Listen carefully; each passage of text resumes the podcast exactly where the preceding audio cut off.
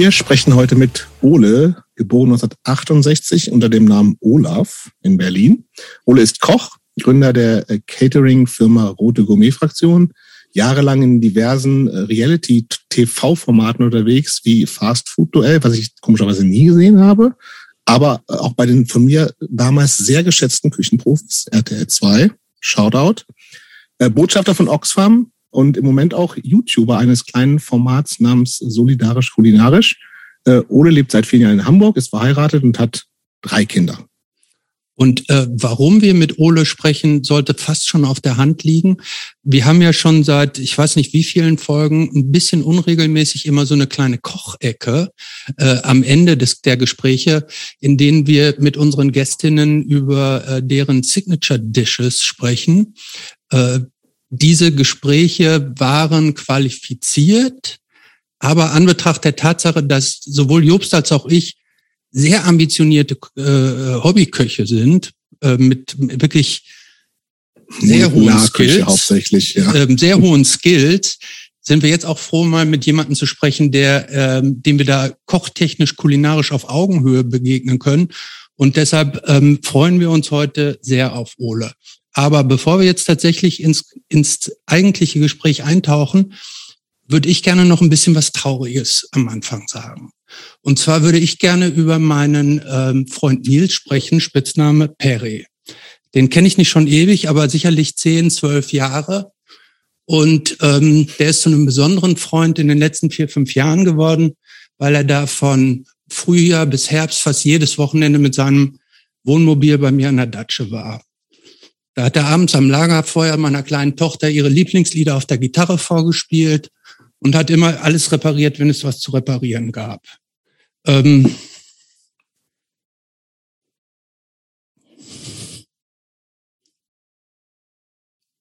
Nils, das war eine ganz gute Seele, aber auch einsam.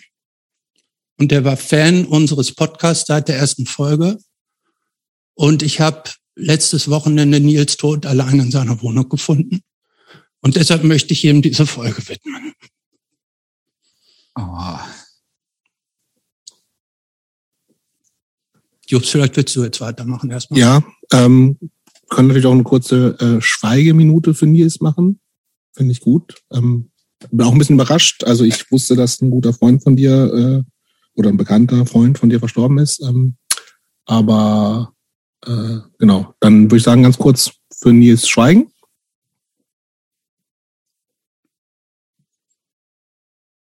Und dann gehen wir mal, äh, versuchen wir jetzt mal wieder den Bogen zu schlagen. Wenn du bereit bist, Ole. Ich bin bereit, ja. Also erstmal mein, mein herzliches Beileid. Das möchte ich auf alle Fälle noch loswerden. Das, ähm, okay. Das ist hart. Genau. Ähm, aber wir äh, machen den Podcast natürlich jetzt äh, trotzdem und freuen uns, dass Ole da ist. Ähm, wir haben also Vorfragen. Und äh, die erste Vorfrage ist... Ähm, Komm mal, erstmal, erstmal vielen, vielen ja. Dank für die Einladung. So, das sehr, sehr gerne. Sehr, sehr, sehr gerne. Ähm, sehr gefreut. Ähm, mit welcher, mit welcher Band oder welchem Bandmitglied würdest du gern mal zusammen essen und oder saufen? Vielleicht so jemand, wo du sagst, äh, mit dem oder der war ich noch nicht auf Tour, aber wäre für mich eigentlich mal so jemand, mit dem ich gerne meinen Abend verbringen würde. Aus dem Musikbereich. Hm. Gibt's da noch so unerfüllte hm. Träume? Also ich, ich würde das jetzt einfach mal komplett loslösen von meinem Job, weil das ist ja irgendwie ein Job. So und ähm, mhm. natürlich würde ich gerne mit meinen Kunden auch mal essen gehen und saufen. So, das habe ich genau. genau. Ich glaube, also du musst nicht kochen, ne? Also du musst nicht äh, kochen. Ja, ja, das habe ich verstanden. So. Genau. So, aber eigentlich, also mal ganz im Ernst, ähm, ich also mit wem speziell jetzt? Also eigentlich gibt's ja so viele. Also ich gebe dir mal so ein paar Vorschläge. Okay, gib mir mal Heino, nein, Carpendale, auch das könnte ich näher vorstellen. Sid Vicious ist mir, glaube ich, zu wild. Ähm, nee, also ich glaube, ähm, ich glaube, ich fände da auch so, zum Beispiel so, so ein Max Rabe, glaube ich, fände ich gut, um mal komplett aus der Reihe zu fallen. Aber irgendwie fasziniert mich der Typ. Ich finde den irgendwie gut. Und, okay. Aber aber eigentlich ähm, äh, gehe ich gerne mit äh, netten, coolen Leuten essen und saufen, mit denen man sich gut unterhalten kann. Also von daher ist es vielleicht noch nicht unbedingt wichtig, dass der jetzt ähm, ein berühmter Rockstar ist, wobei das natürlich auch spannend ist, aber ähm, Max Rabe ist jetzt aber auch nicht so ein richtiger Rockstar, ne? Nö, aber das ist mal die Frage der ähm, der Betrachtungsweise. Weil irgendwie, das stimmt. Wo würdest ähm, du mit dem hingehen zum Essen, Trinken? Mh, vielleicht würde ich mit dem mal was ganz Verrücktes machen und in Jolly Roger gehen. Das ist äh, die kleine äh, Punkerkneipe gegenüber vom Millern-Tor. Mhm. So, weil da würde man den nicht erwarten. Nee, das vielleicht, vielleicht würde man das machen. Aber ja, ne, eigentlich spannende Frage. Ich, eigentlich hätte ich ja mal vielleicht, ich ähm, hatte ja sogar schon mal einen Podcast gehört. Das heißt, irgendwie eigentlich kommt mir so eine das Frage, ist ja bekannt. Das, das sind aber, immer unterschiedliche Fragen. Okay, ähm, aber ähm, nein, tatsächlich. Äh, Tatsächlich fällt, fällt mir wahrscheinlich am Ende des Podcasts. Ich frage doch die Frage ganz zum Schluss. Machen wir nochmal. Können wir ja. gerne nochmal machen. Können wir gerne machen. Zweite Vorfrage von okay. dir, Christopher, bitte. Ähm, welches Gemüse wird total unterschätzt? Ähm, oh, da gibt's aber ganz viele. Also ich finde ähm, äh, die Tomate und also an, an Kräutern zum Beispiel ist es die Petersilie. Die finde ich irgendwie Krause oder banal. Glatte? Ich nehme mal die glatte irgendwie. Angeblich heißt es, dass die, ähm, dass die irgendwie intensiver schmecken soll, was glaube ich auch Quatsch ist. Aber ähm, da muss ich sie halt nicht bügeln. Ich bügele ja so ungern. So, von daher nehme ich dann lieber. Aber gel- gelten denn Kräuter als Gemüse eigentlich? Ach offiziell? Ja, klar. Ja, das, das Salat anrichten ist auch irgendwie kochen. Also von daher Bier kalt stellen auch. Also von daher. Aber ähm, nein, als Gemüse. Ich finde, ich finde die Tomate tatsächlich. Ähm, ist gar nicht unbedingt unterschätzt, aber die nee, Tomate gehört, gehört, gehört eigentlich zu einem meiner Lieblingsgemüse. Die kannst du derartig auseinanderbauen und dekonstruieren und neu zusammensetzen. Also, wir haben zum Beispiel, wenn du jetzt so eine, so eine, so eine Tomate mal in heißes Wasser reintunkst und dann in kaltes Wasser, dann die Haut abziehst, wenn die so ein bisschen länger im heißen Wasser drin ist, als noch ein bisschen Fleisch dran ist und sie dann durch einen Tempura-Teig, der zum Beispiel ganz viel mit Samba Oleg oder mit einer scharfen Soße gewürzt ziehst und das dann frittierst, dann hast du so, kannst du so Flammen darstellen. Hast du so Tomatenchips, die scharf sind und aussehen wie Flammen. Und die habe ich mal verwendet, um äh, auf einem Tomatenragout, ja, das heißt, der Tomate wurde natürlich auch verwendet, äh, habe ich den Schneemann auf dem Scheiterhaufen gemacht. Also drei Knödel übereinander, den man dann irgendwie mit einem Rosmarinzweig und einem Champignon auf dem Kopf als Zylinder dann auf das Ragout gestellt hat und ihn dann Schneemann auf dem Scheiterhaufen genannt hat, weil dann die Flammen außenrum standen. Zum Beispiel. Also, aber trotzdem ist die Tomate, ich mag sie total gerne. Also ähm, aber das ist die, das ist die äh, Tomate, die du äh, im Feinkost nur kaufst, oder? Die Tomaten, die ich kaufe, ja, die sind leider ja nicht. Ja, so, die schmecken nicht mehr, so ja. wie sie mal geschmeckt haben, so. geschmeckt haben, als ich klein war. Genauso so. wie die Bananen, also, die auch nicht mehr so glaube, schmecken, wie sie mal geschmeckt ich glaube, haben. Die, ich glaube, da hat man sich ähm, irgendwie, ähm, um höheren Ertrag zu haben, irgendwie den Geschmack komplett rausgezüchtet aus den Tomaten. Und jetzt haben die Leute echt ein Problem, da wieder Geschmackstomaten herzuleiten. Also es gibt so manche Kirschtomaten, die noch so irgendwie diesen Geschmack haben. Ähm, aber ähm, und wenn du dann irgendwie in der richtigen Jahreszeit äh, eine Tomate isst, dann schmeckt die auch noch irgendwas. Aber trotzdem finde ich die Tomate, also auch von der Konsistenz her oder auch die Die, die Innereien, die ich mir gerne püriere und irgendwie als alles Mögliche nehme. Also entweder kannst du sie einfach nur mit Butter aufmontieren, also kochen und mit Butter aufmontieren. Dann hast du so eine relativ helle Tomatenbutter, die total lecker ist. Und es ist halt einfach total simpel. Und wenn und was ich sonst sehr, sehr gerne mache, dafür habe ich meine Küche aber schon irgendwie verarscht. Aber Moment, ganz kurz, damit ich das verstehe. Aufmontieren, das heißt für äh, uns so, genau. einfach so zusammenmanschen oder was ist montieren? Nee, das heißt, dass man ähm, kalte Butter in eine heiße Flüssigkeit rein rührt, rein mixt. Und dann ähm, kriegst du so eine Bindung und so einen ganz sämigen Buttergeschmack. Total lecker. Und die die Kerne von der Tomate sind dann da auch drin? Die ja, bleiben die pass- drin? Oder passier, filterst passier, du, passierst dann, du das passier, raus? Ich passiere alles. Geht alles durch sie. Ähm, In meinem Leben, glaube ich, noch nie irgendwas passiert. Ehrlich. Ich habe auch noch nie was passiert. Nee, ne? Nee, mir ist schon was passiert. Leben. Mir ist schon was passiert, aber ich habe noch nichts passiert. Doch, ich, doch, ich liebe passieren. Ich finde das total gut. Ich, ähm, das ist so, das da geht auch, auch ganz schnell so immer so eine Tomate ganz schnell mal eben zu enthäuten und zu passieren. Ne? Ja, und je besser der Mixer ist, desto weniger musst du passieren. Ne? Also, aber ähm, nein, was ich sagen wollte, ist, wenn du jetzt so deine Tomatenwürfel hast und die so ein bisschen mit Zucker, ein bisschen, also ein bisschen Braunzucker und ein bisschen Meersalz würzt und kurz stehen lässt, äh, dann entsteht da einmal ein Fond, den du weiter verarbeiten kannst. Aber dann hat die Tomate gleich noch einen Geschmack und das wertet ganz, ganz viele Gerichte auf, wenn du da so ein paar von diesen marinierten Tomaten rüber machst, weil du dann eine gewisse Säuerlichkeit hast, ein bisschen was Frisches dabei hast. Total toll. Also Tomate mag ich sehr gerne, aber das fand ich jetzt schon gut. Also so fand ich also auch gut. Fand ich schon als Anfang fand ich schon Säure gut. Wenn das jetzt ja so eh weitergeht, dann äh, darfst du bei uns bleiben. Einmal haben wir sogar die Innerei. Also das war, glaube ich, bei der bei Kochen gegen Rechts war das. Äh, nee, Kochen gegen AIDS in der Wuhlheide. Da haben wir die Tomateninnerei genommen und die auf ein Kartoffelpüree getan und die mit einem guten Olivenöl beträufelt oder so. Also wirklich, das, die war dann wie so eine Auster. Das war dieses, das, das ist so glibberig. Dieses glitschige äh, so. Ja, genau. Äh, irgendwie toll. Tolles Gemüse.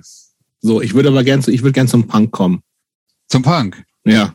Also, weil eine Frage, auf die du dich theoretisch hättest vorbereiten können, das ist nämlich die, eine der zwei Standardfragen, die wir stellen, ist, die heißt, Ole, wann kam Punk in dein Leben?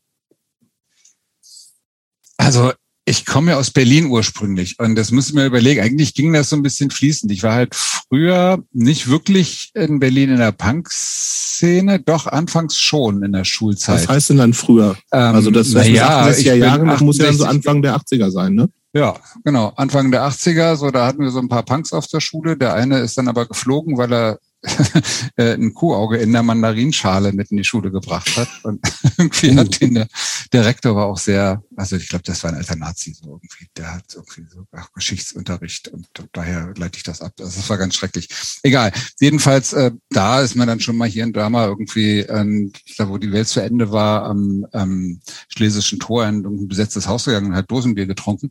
Aber ähm, eigentlich bin ich dann gar nicht so richtig beim Punk geblieben, sondern ich, dann hat ein Kumpel ist bei mir eingezogen. Das war ein Jamaikaner und der, ähm, ja, da war ich dann irgendwie dem Reggae total verhaftet mhm. und habe irgendwie dann halt sehr, sehr viel Reggae gehört. Bin dann aber irgendwann tatsächlich nach meiner Lehre, ähm, da ging es dann wieder so ein bisschen Richtung Punk durch Kollegen. Ähm, bin dann aber nach Hamburg gegangen und dann, ja, dann also irgendwie kam das so wirklich fließend. Also Punk war jetzt nichts, was jetzt Äh, wo ich mir vorgenommen habe, ich werde jetzt Punk, sondern und für okay, mich ist das Punk heißt aber dieses ganze in deiner Jugend slash vor der Ausbildung, du hast ja, also um das mal, ich hab, wir haben uns so ein bisschen informiert, du bist ähm, nach der zehnten Klasse abgegangen, um dann deine Ausbildung ja auch eigentlich genau. zu starten, ne? Ähm, das heißt, davor war das nicht so ein Ding für dich, wo du für dich selber irgendwie als Punk definiert hast? Oder ja, doch, eigentlich eher schon, da, da, eigentlich eher gerade da. Also da, okay. da und dann kam das eigentlich erst, als ich dann in die, äh, als ich dann irgendwie ausgezogen, ich bin ja mit sechzehn zu Hause ausgezogen irgendwie und dann, ähm, aber dann, was, was war denn damals? Erzähl, nimm uns mal so ein bisschen so mit, was, was, was da Punk für dich war. Was, was für Bands hast du gehört? Hast du Konzerte also gesehen? Also ich habe, ich habe tatsächlich mit Slime habe ich angefangen. So, das okay. war, das war was. Dann kann ich mich noch an, so, wenn ich weiß, kennst du Klischee noch? Aus Hannover. Ja, genau. Mhm. Und da habe ich mir neulich erst wieder die Platte geholt, weil ich die irgendwie nicht mehr hatte. So, mhm. Das war echt ganz, so ganz eine, aufregend. Das so eine also das war wirklich so, eine, so ein ja, ja, genau, mit ja. so mit so einem Bullenauto, was auf dem Kopf steht. Genau, genau. Äh, ähm, so war es halt irgendwie, das, äh, das und Abwärts und alles solche Geschichten. Also das, was ähm, im Prinzip dann ja auch irgendwann, ähm, ja, irgendwann äh, auch auch jetzt noch relevant ist eigentlich, ne? Wenn man also ähm. Slime, Slime ist zum Beispiel, mit dem bin ich wirklich groß geworden und mittlerweile mhm. bin ich mit dem auch befreundet. Also so, das ist mhm. ähm, äh, eigentlich wirklich eine für mich die wichtigste Punkband und ich glaube auch so die wichtigste Polit-Punk-Band in Deutschland. Also die war ja, fand ich, ähm, kann man eigentlich so sagen. Nein, ich bin dann Ich muss das mal jetzt auch ein bisschen sortieren, wann das ja, war. Das mal. war Weil nämlich das, das auch während meiner, es ging ja eigentlich auch, ähm, äh, wann ging das los? Äh, vierundachtzig, glaube ich, da äh, bin ich irgendwie, da war ich siebzehn, kommt das hin? Mhm. achtundsechzig bis vierundachtzig, ist das siebzehn? So ungefähr habe ich es mir gemerkt.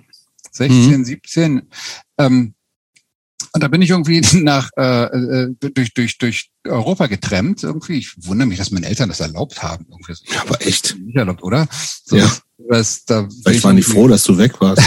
Bin ich irgendwie los und irgendwie bin ich dann irgendwo auf Ibiza gelandet und ich hatte auch gar kein Geld. Ich habe mir immer so zwischendurch immer irgendwelche Jobs gesucht, um so, so ein paar Kröten zu verdienen, um ein bisschen was zu essen zu kaufen. Und sonst bin ich irgendwie. Und für, für, wie lange warst du da unterwegs? Ach, so ein Urlaub halt, vier Wochen oder so. so. Ja, weil also das Urlaub, war nicht da ewig. Arbeitet man normalerweise ja nicht so unterwegs noch. Ne? Aber naja, okay, aber also das waren so Jobs, also ja, das klar. waren so Jobs wie zum Beispiel, äh, also auf Ibiza war es da so, da war so eine Kneipe, ich glaube, die hieß der Zoo, und da bin ich vorbeigegangen, der hat da gerade renoviert, und dann gesagt, und äh, brauchst du Hilfe?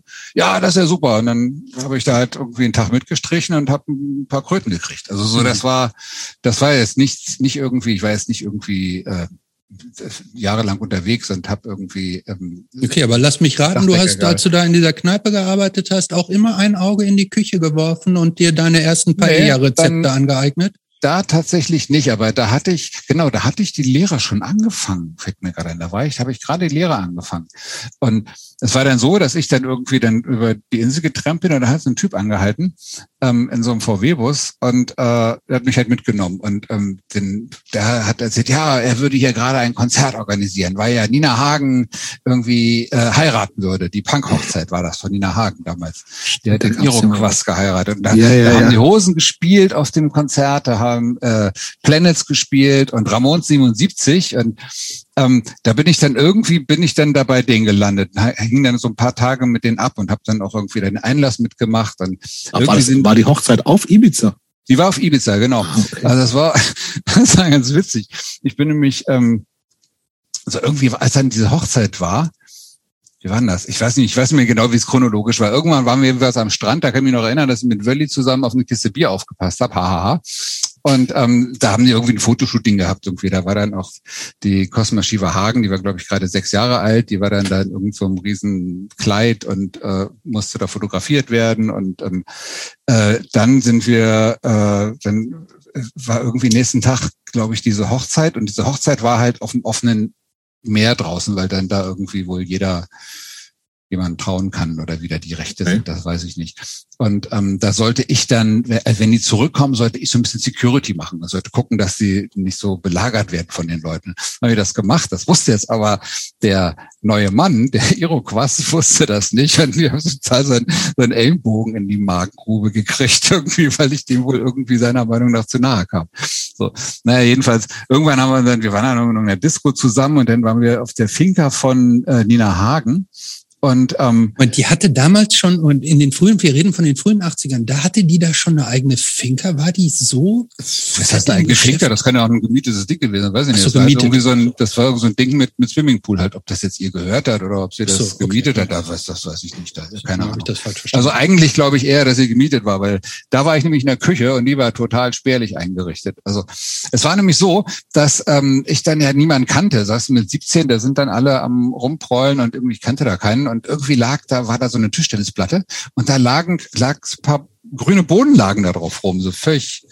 Da dachte ich, was machen denn die grünen Bohnen da? Die langweilen sich ja genauso wie ich. Dann bin ich mit den grünen Bohnen zusammen in die Küche gegangen und habe gesagt, habe geguckt, was sie da so gefunden haben. Vielleicht noch eine Zwiebel gefunden und irgendwie ein bisschen Öl, ein bisschen Essig. Und dann habe ich da halt einen Bohnensalat gemacht. Und sie hat da angefangen in der Küche. Dann kam halt dieses kleine, kleine schreiende, sechs Jahre alte Mädchen splitternackt irgendwie in die Küche und hat sich total beschwert, dass die Hosen jetzt im Swimmingpool, sie hätte ja, hätte ja gerade geschwommen und die Hosen wären jetzt da einfach reingesprungen und sie könne da gar nicht mehr vernünftig schwimmen und überhaupt. Und dann habe ich ihr gesagt, komm, ist ja egal, lass mal deiner Mutter jetzt hier einen Salat machen, und dann haben wir zusammen gekocht. Und das, was was dann interessant war, das ist mir eigentlich ja später aufgefallen, dann kam jemand in die Küche und wollte gucken, was in der Küche passiert. Da passiert was in der Küche, da muss ich mal gucken gehen. Das war Kuddel. Das hat er nämlich später auf Tour auch immer gemacht. So die ersten Jahre ist er immer, wenn er in die Halle kam, ist er erstmal in die Küche gekommen und hat geguckt, was da gekocht wird. So, der ist ja auch sehr, sehr kochaffin.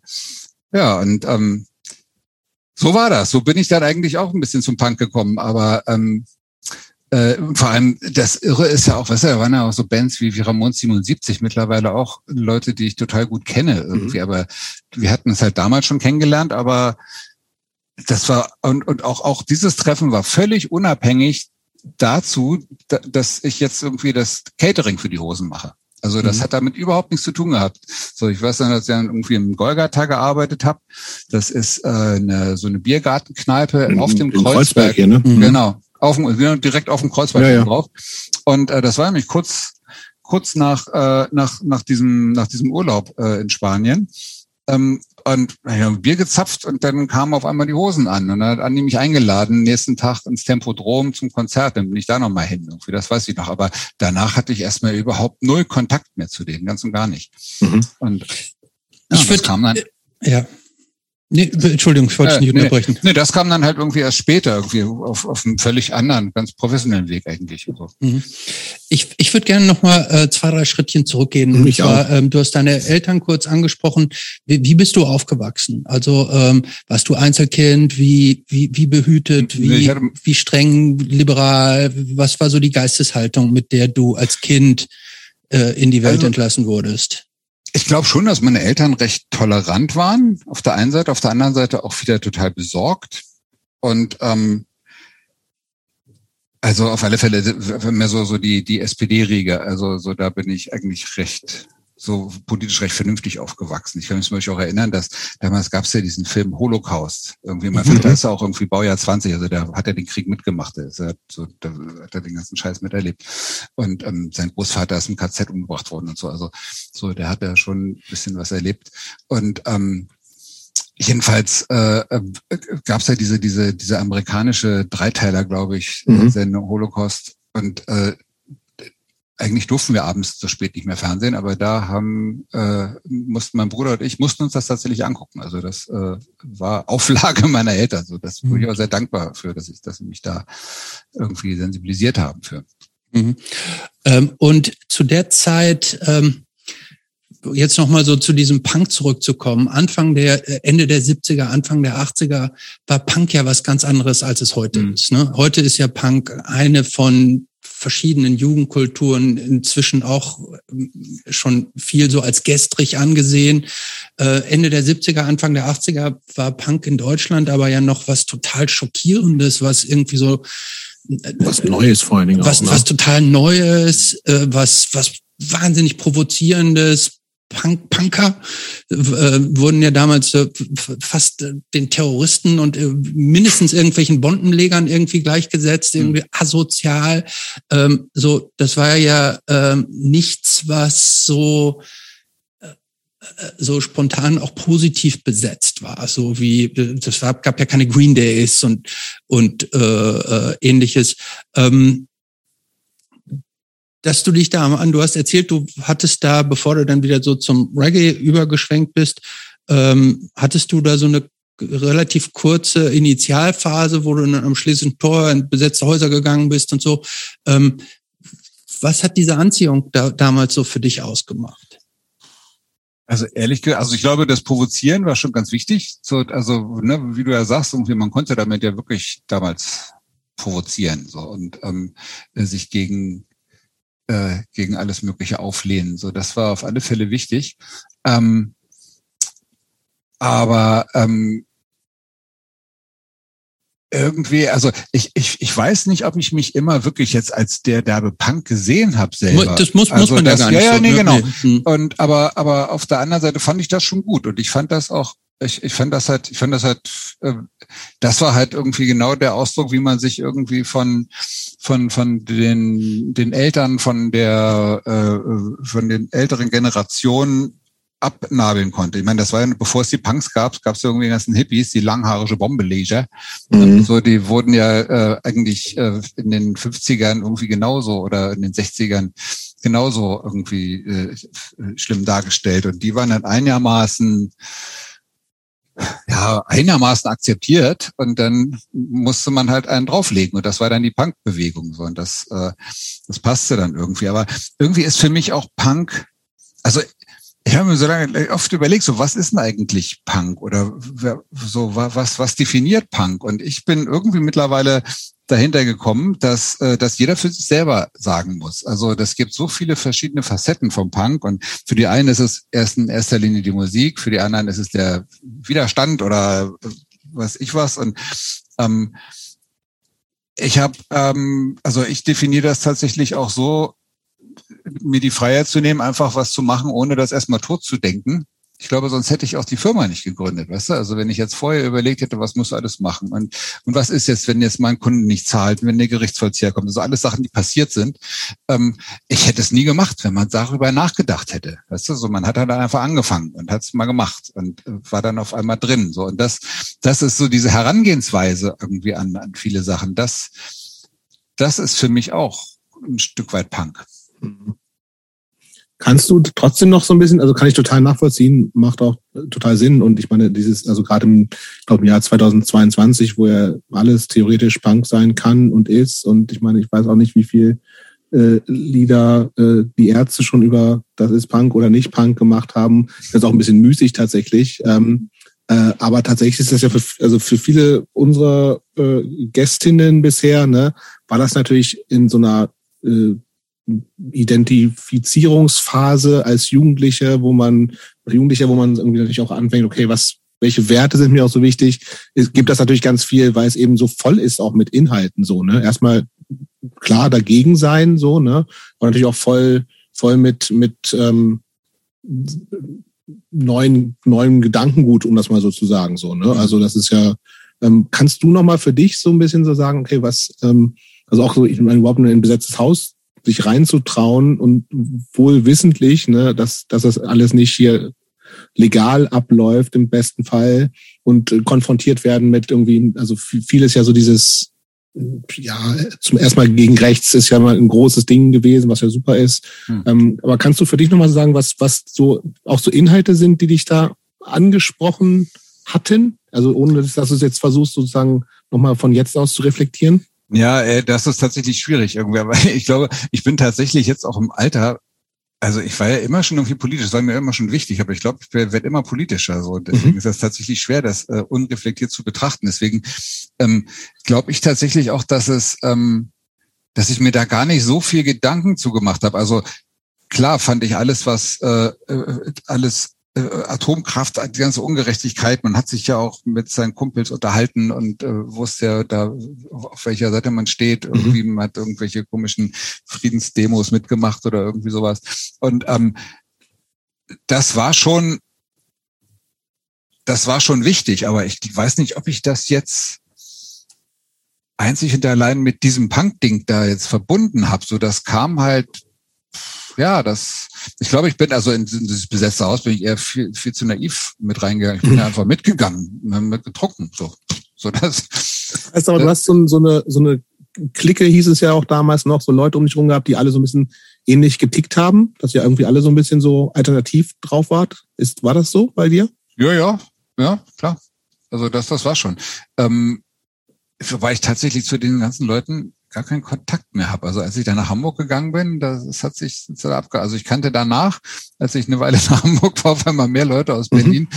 aus der Zeit, obwohl ich schon in Hamburg war, als ich vorher kannte irgendwie. Aber, ähm, und so das, musikalisch, wie gesagt, du hast jetzt Slime, ähm, Slime und, und Klischee genannt, also ist ja schon so echt echter deutscher, deutscher Punk. Mhm. Gab's auch so, warst du auf Konzerten also, damals auch und so?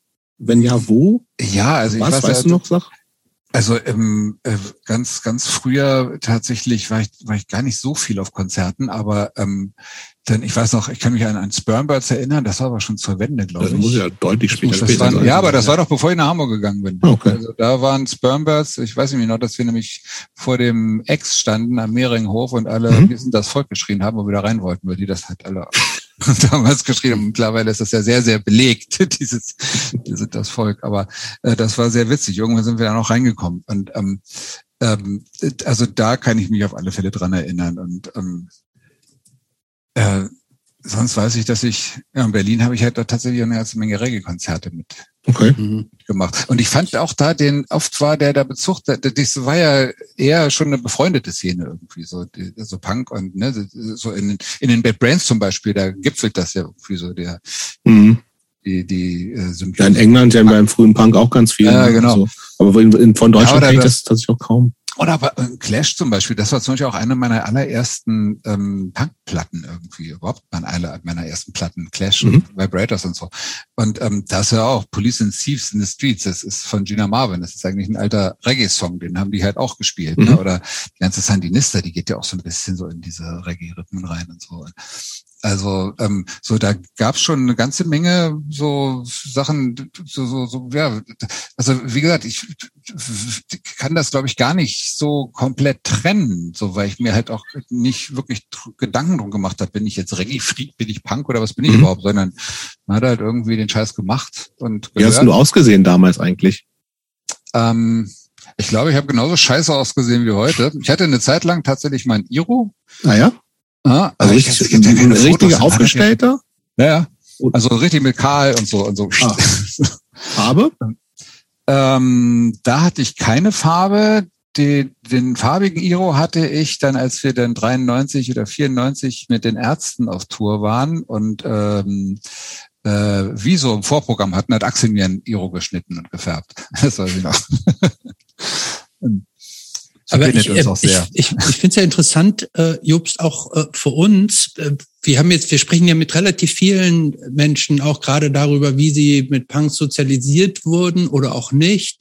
Ähm, es kristallisieren sich da jetzt tatsächlich auch immer unterschiedliche äh, Identifikationsstufen so raus. Ne? Cool. Es gibt es gibt äh, zum Teil so die Leute, die das so allumfassend für sich komplett holistisch zur Selbstdefinierung so nutzen und praktisch sich dieser Bewegung eingliedern und das so allumfassend für die ist.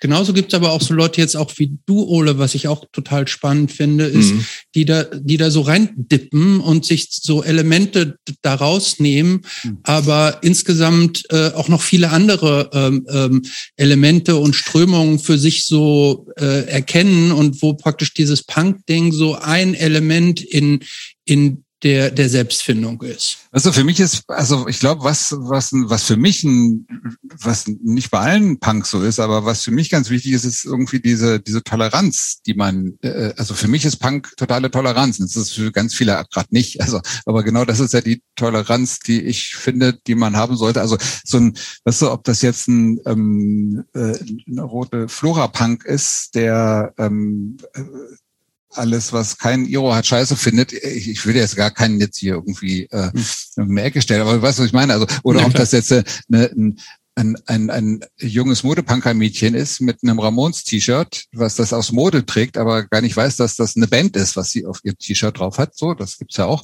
So, das, aber da, von mir aus darf, also das darf jeder, darf, darf sich Punk nennen und darf das für sich so ausleben. Und das ist, glaube ich, ich glaube genau, das ist für mich Punk irgendwie.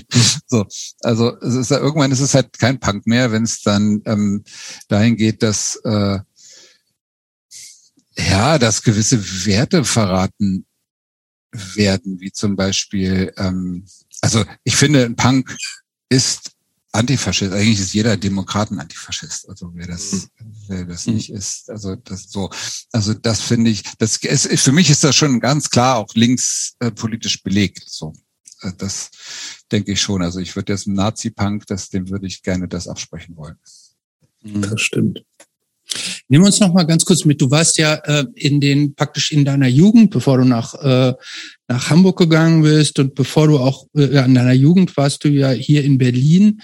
Äh, damals gab es ja noch für unsere jüngeren äh, HörerInnen und Hörer gab es ja noch West- und Ostberlin. Ne? Also wir mhm. reden jetzt von der Zeit äh, vor der Wende. Es gab die Mauer.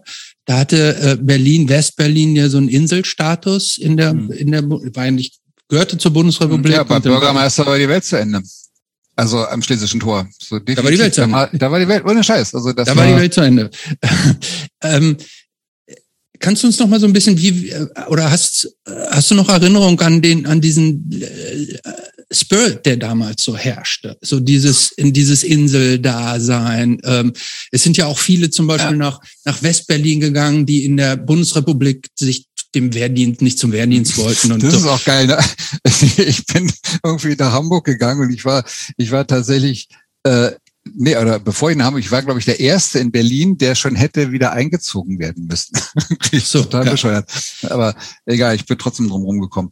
Ähm, Ja, also aber das war, also es gab ganz viel, also im Prinzip gab es ja damals in West-Berlin schon ganz viele, die gar keinen, kommt ihr aus Berlin ursprünglich? Seid ihr nee. waschechte Berliner? Nee, nee. nee. Ist ihr, da seid ihr, dann wollten wir wissen, ob ich in welches Fettnäpfchen ich mich jetzt gleich reinsetze. aber aber es ist tatsächlich so, dass, dass ganz, ganz viele nach Berlin kamen, also die Berliner sind ganz oft weggegangen aus Berlin. Und, ähm, und ganz viele Wessis, wie man sie ja damals genannt hat, sind, sind halt gekommen, weil sie halt auch vom Wehrdienst fliehen wollten.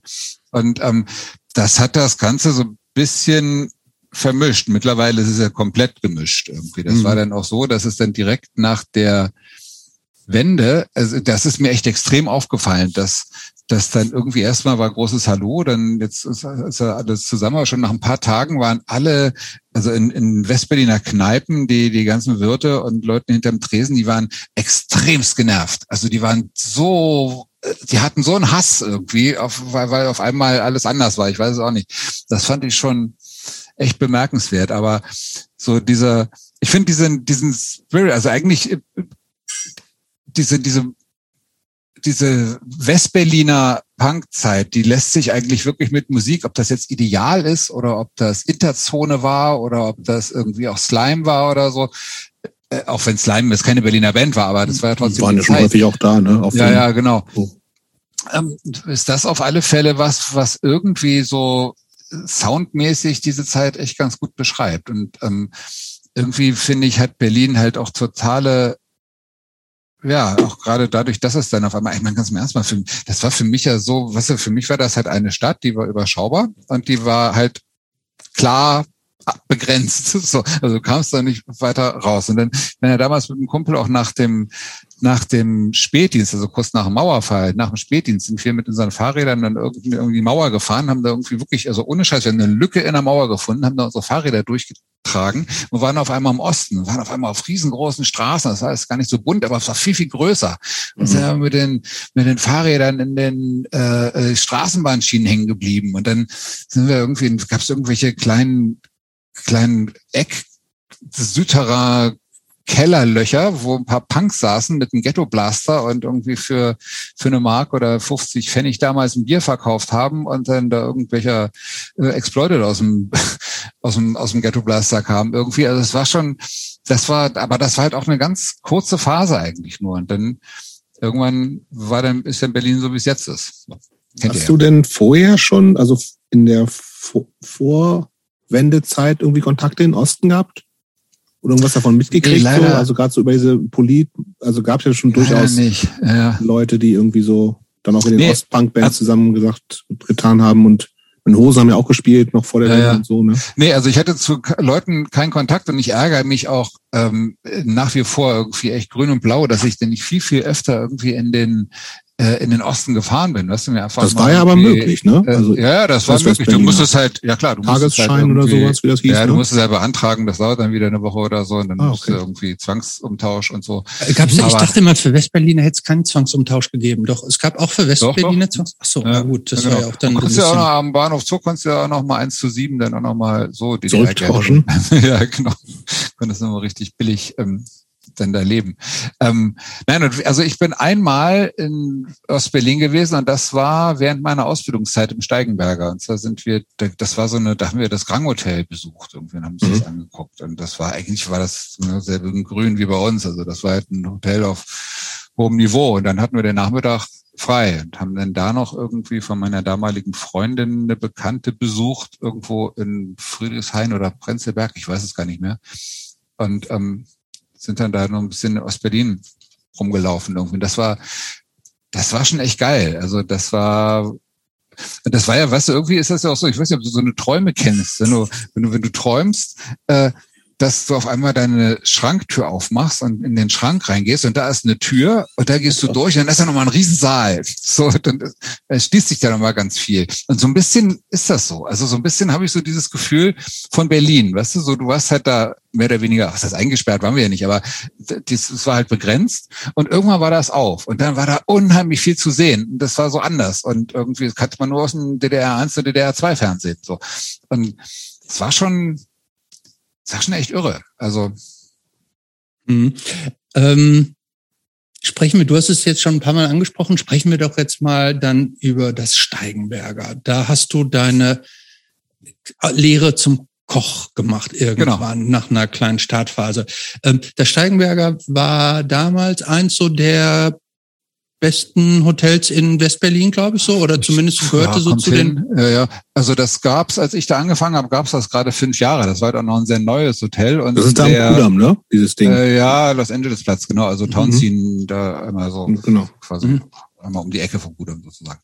Ähm, und ähm, ja, und ich habe ja, also ich durfte ja meine Lehre nicht direkt anfangen, sondern musste ja den Umweg über ähm, äh, ein Pagenjahr machen, weil ähm, ich ja immer dachte irgendwie, okay, ich, Schule fand ich aber total kacke und ähm, Arbeitslehre, Unterricht, Le- Arbeitslehre, Unterricht habe ich aber aufgepasst, dass man ja kein Abitur braucht, wenn man Koch werden will. Da reicht ja die mittlere Reife, das ist ja super, dann kannst du ja noch spazieren hinabgehen.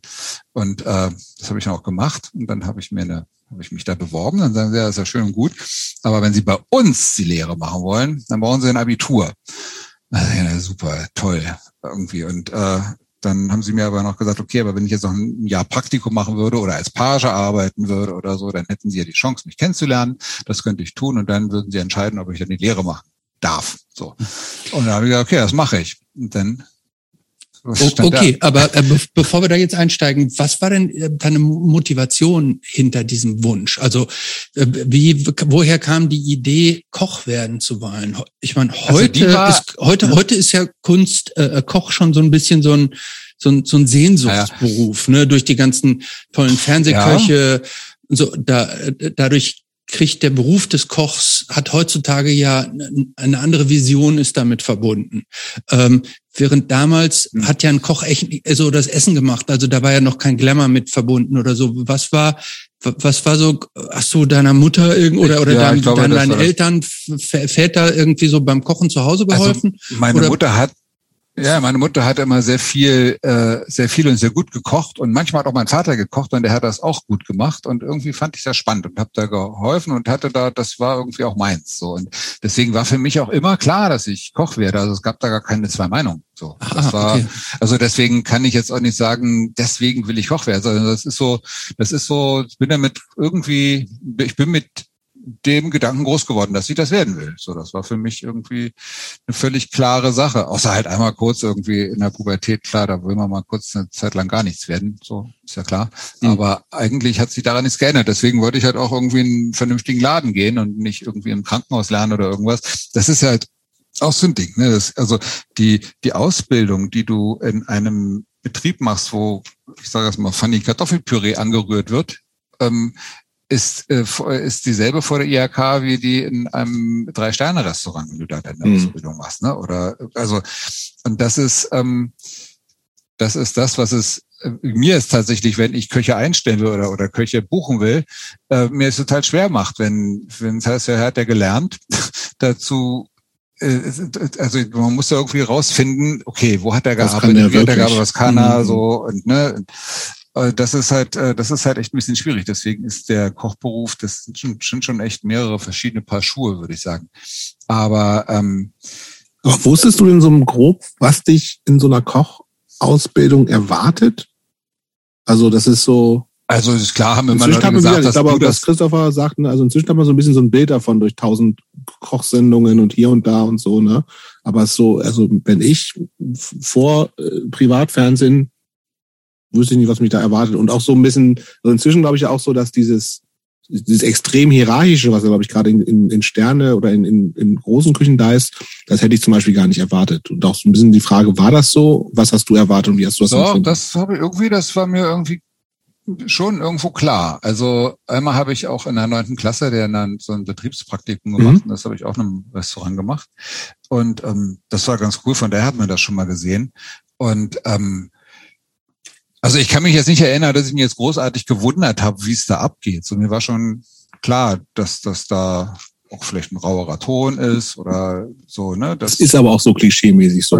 Ja, jetzt, jetzt, jetzt, ich mich, mich würde es tatsächlich mal wissen, also wie wie lief das denn damals überhaupt ab? Also äh, was hast du von morgens bis abends da so gemacht? Musstest du da die ersten drei Monate nur Kartoffeln schälen oder oder also wie Wie war eigentlich damals diese dir, Ausbildung oder? tatsächlich so strukturiert? Also und also, wie wie waren da die Hierarchien und der der Umgangston? In der Küche wirst du, also eine Küche ist ja aufgeteilt in verschiedene Posten. Da hast du die Patisserie, das ist die Nachspeisenküche, um mal hinten anzufangen. Du hast den Saucier, der äh, Fleisch, Soßen, Fisch macht. Also gibt's auch nochmal Unterteilung irgendwie, aber so bei uns war das so.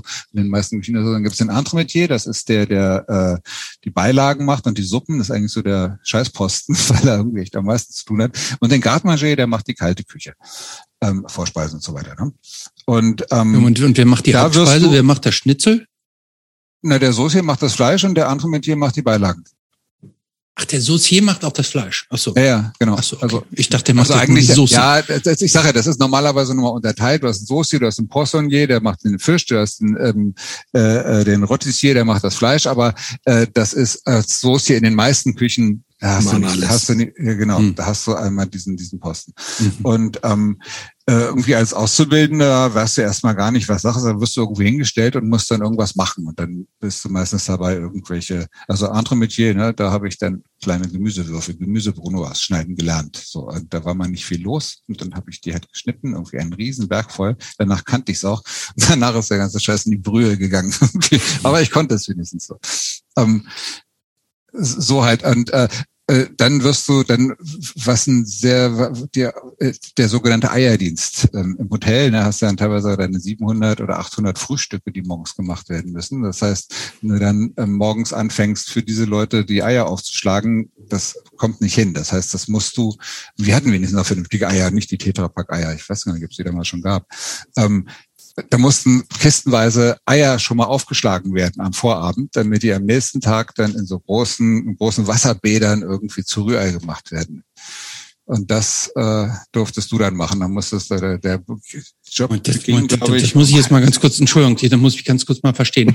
Ihr habt die rohen Eier am Vorabend aufgeschlagen, habt also praktisch diese aufgeschlagenen rohen Eier da so rumstehen lassen und um die dann am ja, nächsten die wurden, Morgen... Die wurden gemixt, dann kam auf eine Kiste kamen noch vier Liter Milch rauf und dann kam ein großes, ein riesen Mixstab da rein, da hast du deine Rühreier fertig und dann ging's kühl aus. Und am nächsten Tag äh, wurden Ach, diese so. Wannen in ein so, mit dem, Wasserbad mit dem gesetzt und irgendwie im Wasserbad zum Stocken gebracht. Und dann gingen die raus aus dem Buffet. Ah, okay. Es war sch- schrecklich.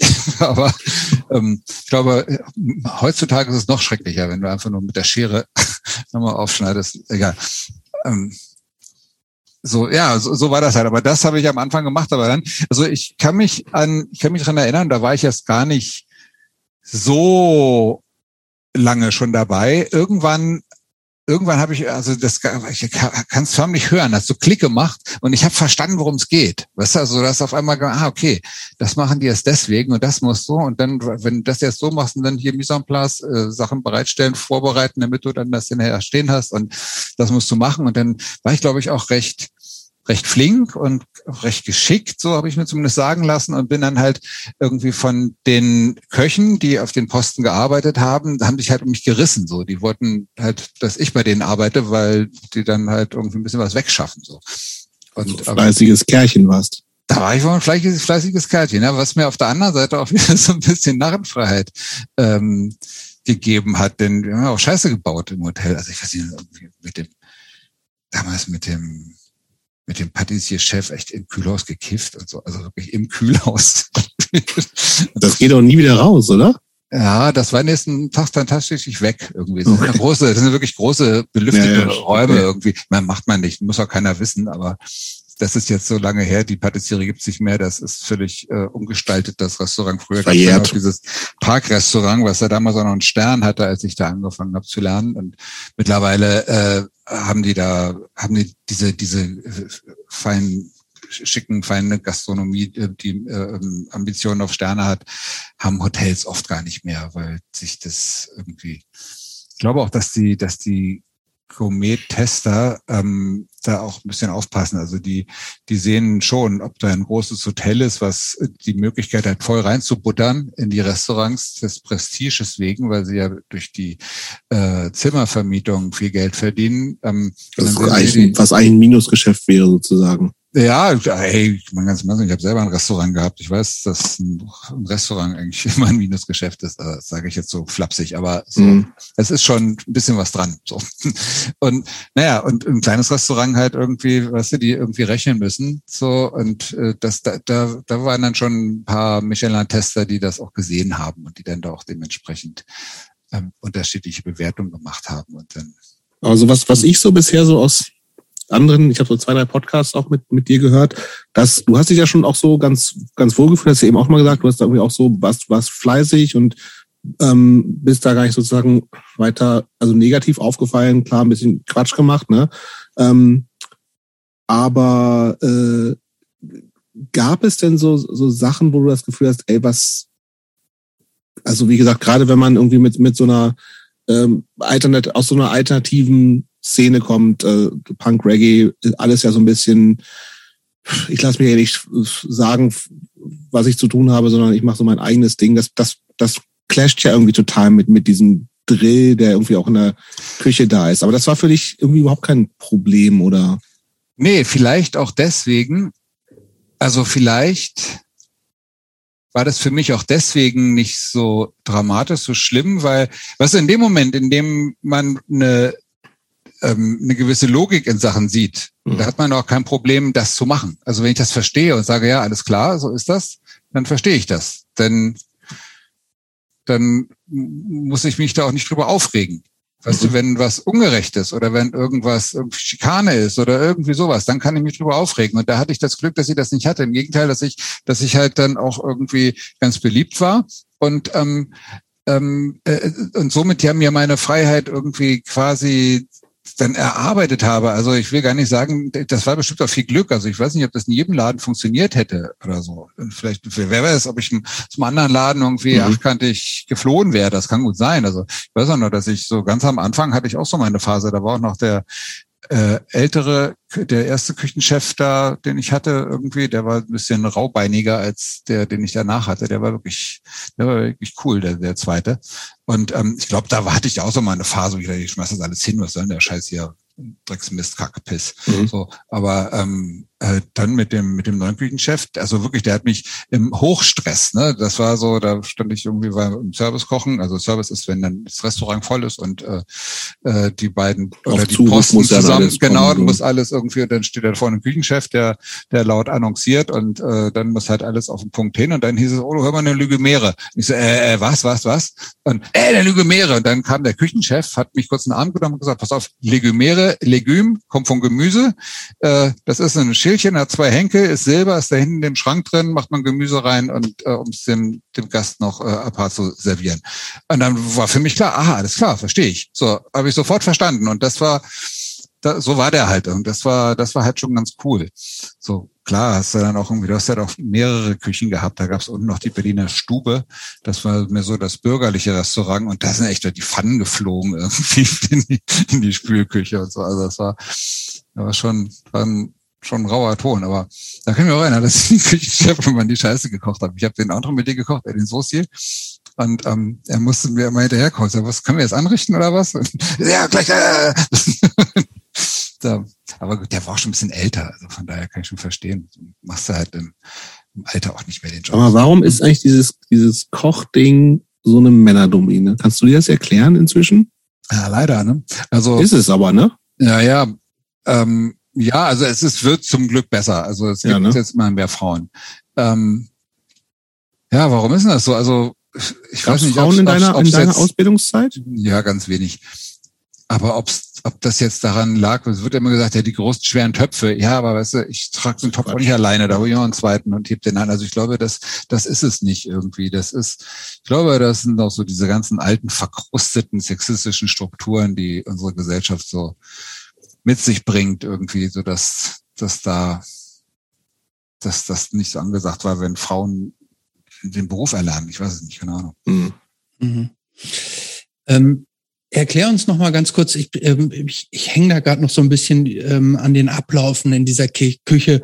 Ähm, wie funktioniert das? Und es gibt den Küchenchef, das ist sozusagen der Zeremonienmeister dann in der Küche, äh, der euch alle anderen so dirigiert. Ähm, der, sagen wir mal so, der schreibt die Dienstpläne. Und äh, dann hat er seinen Sous-Chef und der dirigiert uns. Und wenn der Sous-Chef frei hat, dann dirigiert uns der Küchenchef. Und, okay, äh, und wenn aber, der frei hat, dann schreibt der Sous-Chef die Küchen, die, die Dienstpläne. Also, wer, also wer, wer entwickelt denn die Gerichte überhaupt, die denn auf so eine ja. Karte kommen und wie die gekocht werden und diese speziellen, also wir als Laien ähm, sehen ja immer nur oder man, man hört oder sieht von speziellen Restaurants, wo dann irgendwelche tollen Köche, Küchenchefs so sind, die ihre eigenen Gerücht, Gerichte entwickelt haben. Wie funktioniert das denn in der in der Realität? Also es ist eigentlich gibt's da ganz viele verschiedene Varianten. Also wenn ich jetzt an die Steigenberger Zeit zurückdenke, dann wird das vermutlich der Küchenchef vielleicht mit äh, dem ähm, äh, Sous-Chef zusammen und hat da vielleicht sich auch noch den, den Chef Soci oder den Chef Andre mit je genommen, vielleicht auch noch den Chef Gartner und gesagt, komm, hier, lass mal eine Karte schreiben. Was wollen wir denn mal machen? Dann haben sich hingesessen, haben eine Karte geschrieben. Also so würde ich das zumindest machen. Gab es vielleicht auch irgendwelche kleinen Diktatoren, die das alleine irgendwie unbedingt entscheiden wollten. Aber eigentlich ist das schon eine Teamarbeit so. Und ähm, ich, äh, als ich dann ja nach Hamburg gegangen bin, ich äh, habe ja dann irgendwie in ein paar Restaurants nur gearbeitet und war dann irgendwie in Nil. Und das Nil ist eher so ein, ja, es war irgendwie ein viel, also die hatten lange nicht diese Strukturen. Das war ein viel lockerer und Laden, wo man auch die Chefs geduzt hat und so. Und ähm, da habe ich halt irgendwie auch die Gerichte. Da gab es auch eine täglich wechselnde Karte und da habe ich halt auch die Gerichte mitgeschrieben und ähm, konnte mich da total austoben. Und das hat mich, glaube ich, am Ende auch geprägt, so dass ich, also da habe ich wirklich gelernt, dann auch irgendwie Gerichte zu machen. Und später, als ich dann halt selber meine meine Firma hatte und dann dann entstehen eigentlich die Gerichte schon mal daraus, aus den Sachen, die du übrig hast. Also das, was irgendwie verarbeitet werden muss, daraus baust du was. Und daraus baust du, daraus, also dann... dann das kennt, das kennt ja jeder, der irgendwie ja, Reste genau. im, im, im Kühlschrank ja, verarbeitet. Genau. Aber diese diese spezielle Formel, ähm, wenn ich dich richtig verstehe, ihr schreibt dann, eine, oder es wird eine Karte im Team geschrieben. Das heißt gesagt, wir wir machen als Vorspeise das und das und das und dann nehmen wir als Hauptspeisen die und die und die und die. Aber wie wird dann praktisch festgelegt, wie genau das dann gemacht wird? Also, das ist also Probe gekocht. Das wird dann richtig so wie ja, experimentiert, ja, Probe ja, klar, gekocht, das dass wir also sagen, ah, das hier noch ein bisschen länger, so und dann ja, ein bisschen mehr Salz wird, dazu. So, das, so, das, das wird gebaut, dann werden die Gerichte gekocht und dann kommt auch äh, der Restaurantchef und dann kommt, äh, wer da halt alles irgendwie was zu sagen hat und dann wird das alles mal probiert. Also so passiert das, zumindest in den großen Läden. Und ja, da hast du, also ich, es gibt ja auch irgendwie so mit mehreren Sternen dekorierte Restaurants, also es gibt ja irgendwie so, drei Sterne ist ja das höchste, aber es gibt auch so von einem Zwei-Sterne-Koch mal gehört, also über jemanden, der da bei dem gearbeitet hat, der halt irgendwie, also die haben tatsächlich richtig Angst, wenn sie jetzt die Karte verändern und das irgendwie ein bisschen anders kochen, dass sie dann den Stern verlieren. Und dann auf, ist deswegen, also bei, in dem Fall war immer Artischocke dabei, weil damit konnte er umgehen und das hat dann immer funktioniert. Also die hatten eine tierische Panik davor, die Karte zu ändern und äh, dann nicht mehr den Testern zu gefallen und einen Stern zu verlieren. Mhm. So, und das, also das fand ich, fand ich dann doch schon ein bisschen Zählen solche, ist das, ist diese Sterne, ist das überhaupt noch irgendwie relevant, hast du das Gefühl? Ja, das ist, was heißt relevant? Das ist halt eine Auszeichnung. Ne? Im Prinzip ist es ja auch, ähm, eine, die sich also im Prinzip ist es ja die Presse, die was lohnt. Bewertet. Also das weiß ich nicht. Eigentlich musst du da die die entsprechenden Restaurants selber fragen, ob die Ich glaube, da gibt's auch alles. Ich glaube, es gibt auch welche, die einen Stern gehabt haben und ähm, dann äh, entweder teurer werden mussten und dann nicht mehr angenommen wurden oder aber äh, aus welchen Gründen auch immer, de, dass denen das finanziell überhaupt nichts gebracht hat. Mhm. Anderen bringt das wieder was. Es kommt halt darauf an, wie du damit umgehst, was du für ein Stammpublikum hast und was du, wie du da selber rangehst. Also ich glaube, da ist, da gibt's alles irgendwie. Aber ähm, was ich halt weiß, ist, dass sich allein mit einem Restaurant über Wasser zu halten, ich meine, das, im Prinzip kannst du es ja selber ausrechnen. Stell dir vor, du hast ein Restaurant, was vierzig, fünfzig Plätze hat. Und du hast, wenn du wenig Leute hast, hast du hast du drei Leute in der Küche inklusive Spüler und zwei Leute im Service. Hast du fünf Leute. Du musst also fünf Leute bezahlen. Und ähm, dann geh doch mal irgendwie in irgendwelche Restaurants ähm, an einem Dienstag. da bist du fast alleine. Mhm. Also da bist du, da musst du schon eine richtig äh, äh, super Lage haben. Und äh, wenn du dann noch was Schönes machen willst, dann auch noch irgendwie ähm, vernünftige Lebensmittel, die ein bisschen mehr kosten. Und dann irgendwie, dann, dann erlaubst du dir über dreißig Euro pro Hauptgang zu nehmen. Und dann ja, niemand, ne? Ja, aber das, also eigentlich müsste es vierzig kosten, weißt mhm. du, damit sich alle Kosten tragen. Und das ist ja, das ist halt das, das Ding. Und da, weiß ich nicht, da haben sicherlich auch, also hat bestimmt auch die Spitzengastronomie drunter zu, zu mhm. leiden. Also bin ich mir ganz sicher sogar. Das heißt irgendwie, so wenn du dann noch irgendwie nebenher noch Fernsehkoch bist und dann noch einen und dann noch ordentliche Caterings machst oder so, dann kommst du damit über den, über den Berg. Aber ich meine ganz mal erstmal, wenn du jetzt mal das Radio anschaltest oder die Zeitung aufschlägst und wieder liest, welche Köche schon wieder, weil sie bodenständiger werden wollen oder weil sie keine Lust mehr hatten oder weil, weil irgendwas war, ihren Laden zugemacht haben oder verkleinert haben. Also ich, ich möchte wetten, dass neunzig Prozent von denen irgendwie einfach, dass ich, das, das Rechnen, das, das, das Konzept nicht, nicht wirtschaftlich nicht aufging und sie deswegen gemacht haben, aber keiner traut sich das anzusprechen.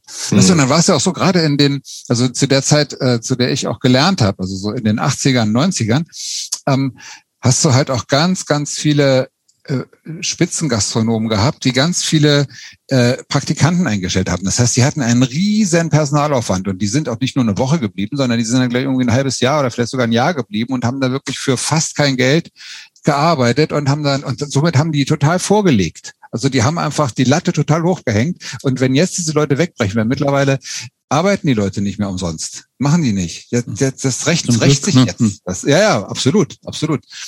So, und das ist so, ja, das ist so die Krux dabei. So, aber also ich bin froh, dass ich mein Restaurant nicht mehr habe. Also das war, das war tatsächlich, ähm, also weißt du, ich hätte halt irgendwie mein Personal total niedrig bezahlen müssen. Womöglich hätte ich auch noch Schwarzgeld machen müssen, um den Schwarz was draufzugeben. Dann hätte ich sie aber auch ausgebeutet, weil somit sind sie dann überhaupt äh, nicht, nicht, nicht abgesichert, nicht, so. nicht abgesichert. Mhm. Genau. Also auf deiner Seite fliege ich nach Ecuador und äh, und äh, setze mich da für die für die Arbeitsrechte ein und dann kann ich sowas nicht bringen. Also ich wollte schon einigermaßen vernünftig bezahlen, aber das hatte halt zur Folge, dass ich richtig draufgelegt habe.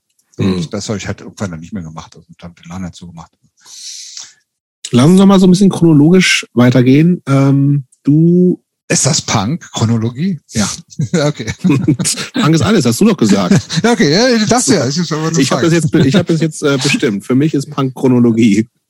Ähm, du äh, hast die Ausbildung zu Ende gemacht und wenn ich das richtig äh, äh, recherchiert, gelesen habe, war dann auch so eine Zeit, wo du irgendwie so ein bisschen so erstmal so Kneipenkram gemacht hast, ne? Also jetzt keine Sterneküche mehr, ne? Also Ausbildung abgeschlossen, dann so ein bisschen hast du auch gesagt, du hast irgendwie so im, im Golgatha Bier gezapft, so ein bisschen so kleine. Ja, das kleine war alles Küche. während, das war alles währenddessen. Also das war ah, ja, während cool. während meiner Lehre und man macht ja als junger Mensch macht ja andauernd, wenn man so Kohle verdient irgendwie. Also in der Lehre, ja, hat man dann neben der Lehre, wollte ich gerade sagen, hast du da überhaupt ja, Zeit ich, gehabt, da klar, noch wenn noch du das Bier vernünftig, zu wenn du das vernünftig legst und irgendwie zusiehst, dass du irgendwie hier, wenn du da dann hast, dann Frühdienst und dann hast du da den äh, nächsten Tag dann Spätdienst, dann hast du da zwischendrin irgendwie Zeit, ähm, Golgatha zu arbeiten. Klar, also das kriegst schon hin. So, und also dann hat der auch durchgezogen irgendwie. Dann hat man halt, was, du hast ja nur fünf Tage gearbeitet. Also wenn es mal hart war, musstest du auch sechs Tage arbeiten, aber wir immer noch einen Tag frei in den, ne, irgendwo. Ja, aber dann würde ich doch nicht woanders noch arbeiten gehen. Warum denn nicht? Auch cool. Weil ich dann, ja gut, wenn es Spaß macht. Ja, da hast du auch Geld verdient und irgendwie, also so, das war, so, doch, doch. Das, das ist Ausbildung schon schlecht bezahlt? War damals schlecht bezahlt? Die ist ja immer schlecht bezahlt. Also ich weiß nicht, was habe ich damals gekriegt? Ich glaube, ähm, also im dritten Lehrjahr, ich weiß gar nicht, ob eine Sechs davor war, ob das sechshundertfünfzig Euro waren oder äh, Mark waren. Mark. Mark. Krass. Ja, gut, das ist ja, da kann man ja nichts mitmachen. Nee, nee, natürlich nicht. So. Okay. Also, ähm, aber du hast also, da ja schon, habe ich dich eben richtig verstanden, du hast da schon alleine gewohnt, oder? Ich bin, genau, ich bin mit sechzehn ausgezogen. Aber wie kann man sich denn von sechshundertfünfzig D-Mark ich war Hauswart. Miete, Miete? ich war, ich habe keine Miete gezahlt, weil ich Hauswart war, weil das Haus hat mein Vater gehört. Das war sehr praktisch. Dann habe ich die so. Hausfahrttätigkeit gemacht, wo ich aber eigentlich ehrlich gesagt nichts gemacht habe. Was wären das gewesen? Treppe putzen und Müll rausstellen und sowas. Ja, irgendwie so. Oder wenn was kaputt ist. Ja, wahrscheinlich. Aber hm. so, das war mein... So, nee, das war, das, da hatte ich wirklich Glück. Also, aber ansonsten war es ja, weißt du, damals hat ja äh, auch, also damals haben wir, also es gab ja wirklich noch Wohnungen für zweihundert Mark, ne, irgendwo im, im zweiter Hinterhof, irgendwie in Neukölln, eine Einzimmerwohnung. Mhm. Also der, das ist ja, das, also das waren ja schon noch andere Preise als heute.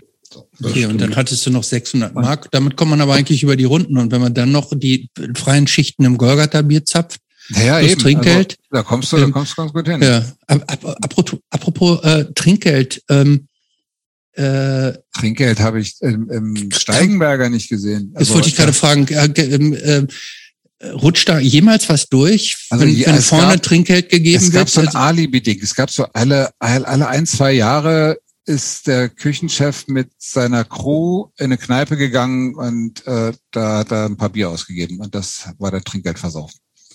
Aber wo bleibt es denn sonst? Es naja. gibt doch Trinkgeld, gerade in so großen Läden. Ja, aber das kommt nicht, kommt das überhaupt keinem unterstellen. An? Also, also zum einen, es gibt ja auch ganz viele Kellner, die sagen, dass äh, ich äh, oder was heißt Kellner? Es gibt viele Leute, die sagen, dass was äh, das Trinkgeld gehört dem, der es kriegt, was ich total unsozial finde. Total. Also, mhm. Und ähm, also im Im Nil, weiß ich, da gab es nochmal Trinkgeld, so. Es gab auch bei uns im Olsen, das haben wir auch. Also, aber du weißt natürlich nicht, was eventuell ein Kellner gar nicht erst in die große Trinkgeldkasse naja, reinwirft, ne? Das mhm. weiß man alles nicht. Aber ich will da auch niemandem was unterstellen. Ich gehe einfach, ich will einfach davon ausgehen, dass unsere Leute irgendwie alle das ganze Trinkgeld im Pott geschmissen haben. Das wurde dann. Dann wird aufgeteilt unter allen, die gearbeitet haben. Genau. Dann ja. wird das irgendwie gerecht aufgeteilt. Ja. So. Und, ähm, also, aber am Steigenberger, wie gesagt, da habe ich Bares, haben wir da nie gesehen, da wurde irgendwie so Alibi-Trinkgeldversaufen gemacht. Und ähm, ich habe auch von so anderen Kollegen, die dann irgendwie in anderen Läden gelernt haben, aus der Berufsschule, die haben irgendwie erzählt, dass bei sich im Laden auch irgendein Sternekoch irgendwie, dass der das ganze Trinkgeld selber eigentlich, also das wäre das Allerschlimmste. Weißt du, wenn der, wenn der Chef, wenn der Patron das Geld selber einsackt. Wie so ein Mafia-Boss eigentlich. Ja, oder? Ey, also das geht ja gar nicht. Schutz, aber, Schutzgeld.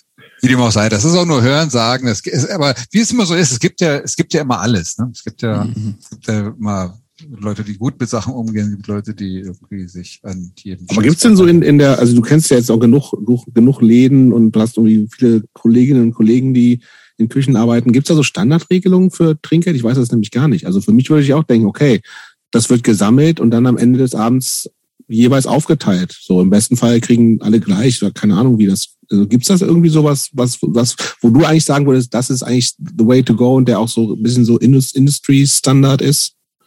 Gibt's das? Ähm, also äh, ich, ehrlich gesagt, ich weiß, wie wir das gemacht haben. Wir haben das halt irgendwie alles gesammelt und ich glaube alle zwei, drei Tage oder so hat dann einer das ausgerechnet. Und das okay. anhand des Dienstplanes, ne, dann konntest du irgendwie entsprechend laut Punkte irgendwie das dann vernünftig verteilen, sodass es mhm. gerecht ist. Also so, aber ähm, ja, wie, wie die das, also manche Chefs wollen davon auch gar nichts wissen, die sagen, wenn ihr das Trinkgeld äh, äh, kriegt, dann macht das doch mit euch klar, gebt denen halt die Hälfte ab in der Küche oder mir auch scheißegal, mhm. und dann machen die das oder auch nicht. Also wir haben uns da schon bemüht, dass äh, dass unsere Leute das gerecht machen. Also das ist auch mal die Sache, weißt du, das ist ja nicht unser Geld. Da können wir uns ja als Chefs auch jetzt nicht so da draufsetzen, mhm. finde ich. Aber man kann ja schon mal so ähm, so hätten wir ein bisschen es was gerne, an die Hand geben oder? Und ja, sagen, so das wäre cool, so wenn ihr das so macht oder sowas. Weißt du? Ja. Mhm. Ja. Aber kommt dann äh, genug Anerkennung in der Küche an? Das ist Denn ja das Geile. Ja, ihr habt ja mit den mit den mit den äh, Gästinnen keinen bis relativ wenig Kontakt. Mhm. Ne? Also ihr, bei euch kommt, würde ich jetzt mal unterstellen, immer nur dann was an, wenn es irgendwie so ausgerichtet wird. Ne? Ähm, ist ist also der wird wird gute Leistung genug gewertschätzt in der Küche? Also oft kommt da tatsächlich wenig an. Es gibt, es kommt immer auch auf den Kellner selber an. So manche Kellner kommen an und sagen, ja, war lecker, Tisch, Tisch fünf hat's geschmeckt, so. Und dann ist das natürlich, ja, danke, hat ihm geschmeckt, freut uns. Aber ähm, ich kann mich zum Beispiel im Nil dran erinnern, dass dann, dass da teilweise irgendwie, also eine, eine Kellnerin kam und sich überschlagen hat, dass wirklich irgendwie uns ähm, wirklich weitergeleitet hat, wie sich der Gast über das Essen gefreut hat. Und manchmal kam auch mal ein Gast nach oben in die Küche und sagte, ey, Danke, also die war über die Küche oben, deswegen. Und äh, es, es hat sich selber bedankt. Ne? Und das, ich habe eigentlich die Steigerung habe ich eigentlich bei mir in der eigenen Firma mitgekriegt im, im Catering. Also wir haben ja mit dem Catering angefangen und ähm, aus einer Naivität heraus haben wir da nicht irgendwelche Bottiche hingestellt, wo sich jeder mit einer großen Kelle was nehmen kann, sondern wir haben es ja, wie wir es kannten, auf Tellern angerichtet und serviert, so, und haben denen das gebracht und waren dann ja mit unseren Gästen auch, wir haben ja im selben Bus gepennt, also wir waren ja mit denen auf Klassenfahrt und haben die ja jeden Tag gesehen, haben die oft das mit denen verbracht und so, ne, und äh, uns mit denen angefreundet und so weiter, also, und äh, da hast du ein ganz anderes Verhältnis auf einmal, weil da kriegst du auf einmal genau mit, was der mag und wie der sich freut. Du siehst es sogar, wenn du mhm. stehst am Herd und siehst, wie der, wie der vor dem Essen sitzt und sich freut. So, also das sind so, da, da kommt natürlich ganz was anderes an. So, und dadurch, dass wir dann es auch selber nochmal gebracht haben oder die dann irgendwie abends im Bus sich nochmal ausgequetscht haben, wie du das gekocht hast, das war ja geil und überhaupt und so. Also das ist schon, und das ist eigentlich auch was, was so auch die ganzen Köche, die bei uns arbeiten, so angekickt hat, also das da, da noch einen draufzulegen und weiterzumachen und die, weißt du so, also so das dieses unmittelbare Feedback, ne, dass ja, da genau. dass da nicht eine Mauer ja. zwischen ist, keine Wand, nicht noch Kellner und alles dazwischen, sondern dass dass dann unmittelbare äh, ja und die Erleben Motivation hat sich ist. Wirklich ganz positiv äh, eigentlich hoch eskaliert, weißt du, also so das war so die die waren die die, die waren ganz Also das hat, das, das, also unsere Köche oder wir, ich ja auch, wir fanden das richtig cool, dass denen das so gefallen hat. Und mhm. ähm, also ich kann mich zum Beispiel an einen. Das war dann Motivation auch noch besser, noch besser zu werden, ja, sozusagen. Wir sitzen, ja, wir sitzen ja am Day Off immer, sitzen wir da und machen dann unser neues Menü, was wir denn da machen wollen. Und dann äh, Raimund sagt, ja, dann machen wir das, dann mache ich das und dann mache ich das. Und dann sage ich, ey Raimund, das hat nur vierundzwanzig Stunden, ey, mach lieber ein bisschen weniger. Also wir müssen das auch schaffen irgendwie. Oder dann arbeite ich lieber ein bisschen schneller. Ich habe da so einen Bock drauf, irgendwie das zu machen. So, mhm. so, weißt du, so das war, das war dann das, was am Ende auch ein bisschen schwierig ist, weil solche Leute dann ja auch so vorgelegt haben, dass, mhm. dass irgendwie andere Leute auch hinterherziehen müssen. Ne? Aber ähm, unterm Strich ähm, ist das schon, also das ist wirklich ein, ich glaube, das ist wirklich ganz, ganz, also was du gesagt hast, ein ganz entscheidender Punkt, dass das so, ähm, so auch, auch Ja, dass das, dass das, dass dass man auch so aufgeblüht ist mit der R G F. So. Hm. Ähm, jetzt sind wir schon bei der R G F, Rote Gourmet Fraktion. Ähm, führ uns doch noch mal ganz kurz zu den Anfängen zurück, wie das ähm, entstanden ist und vielleicht erklär doch mal mit deinen eigenen Worten, was genau die Rote Gourmet Fraktion ist und seit wann es die gibt und was so eure Ausrichtung, eure, euer, eure Philosophie ist. Was genau macht ihr wie? Also die Philosophie, die hat sich ja eigentlich, hatte sich ja mit der Zeit auch entwickelt, so. Also die, die, die, die Rote Gourmet Fraktion ist ein Tournee-Catering-Unternehmen und äh, begleitet Bands auf ihren Tourneen und kocht für die, also für die Crew und für die. Und das sind teilweise, wie zum Beispiel bei den Hosen, die wir ja machen, da haben wir teilweise eine Crews von von hundert Mann ungefähr. Also das sind schon richtig große Produktionen und an den Showtagen, wenn dann noch ein paar Vorbands dazukommen, dann verdoppelt sich das mal auch ganz schnell irgendwie. Ähm, Und ansonsten sind das so Produktionen einer Größe von, also mittlerweile durchschnittlich vielleicht fünfzig Leuten oder so. Und ähm, das also ist so die Größe von den weniger. Bands, in denen Jobst immer spielt. Jobst, ihr wart ja. immer so mit, ihr wart immer so mit fünfzig plus Leuten auch immer unterwegs. Auch Quatsch. Das, das waren die, die im Publikum waren. Ja. Die drei Leute, die im Publikum waren, das waren wir.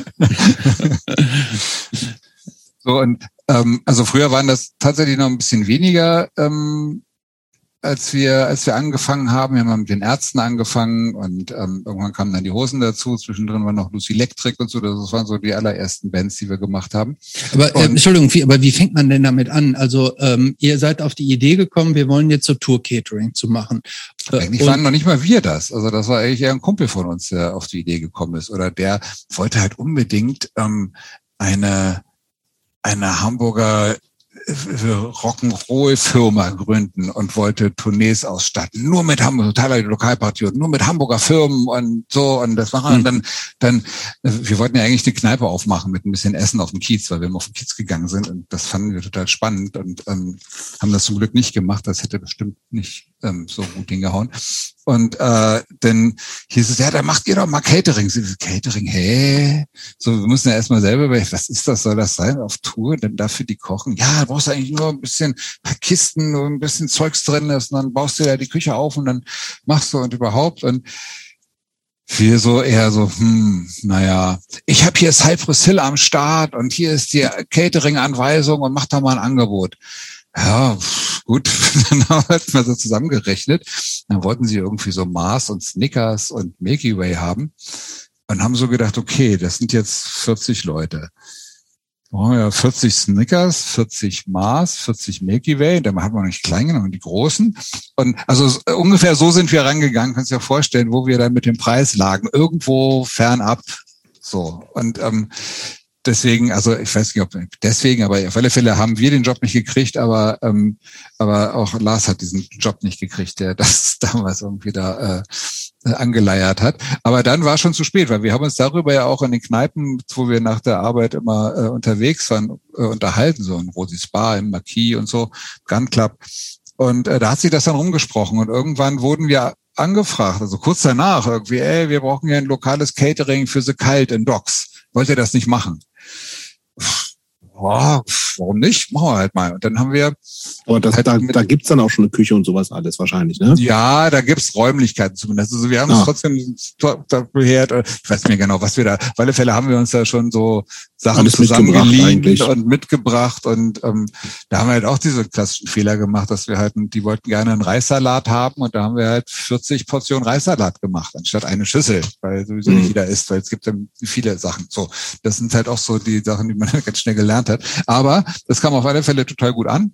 Und ähm, ja, dann hat sich das halt rumgesprochen, dass wir jetzt Catering machen. Und dann haben wir, okay, dann sehen wir mal zu, dass wir uns mal irgendwie ein bisschen Equipment besorgen und haben uns dann Kisten bauen lassen, die teilweise viel zu groß waren. Also das war also die, die erste Kiste, die wir uns gebaut haben, die ist, die ist größer als die größte, die wir jetzt haben, wo wir eine, also wo wir wirklich große Hallen ähm, bespielen sozusagen. Was heißt denn Kiste? Also äh, Flight Cases. Kennst du diese Flight Cases? Ja, Flight Cases kenne ich. Ah, genau. In diesen genau, Flight Cases, da habt ihr euer ganzes Equipment genau. dann mitgenommen, oder? Ach so, genau, verstehe. Da ist Herd drin, da ist irgendwie alles Mögliche drin. Genau, ah, verstehe. Alles, okay. Mhm.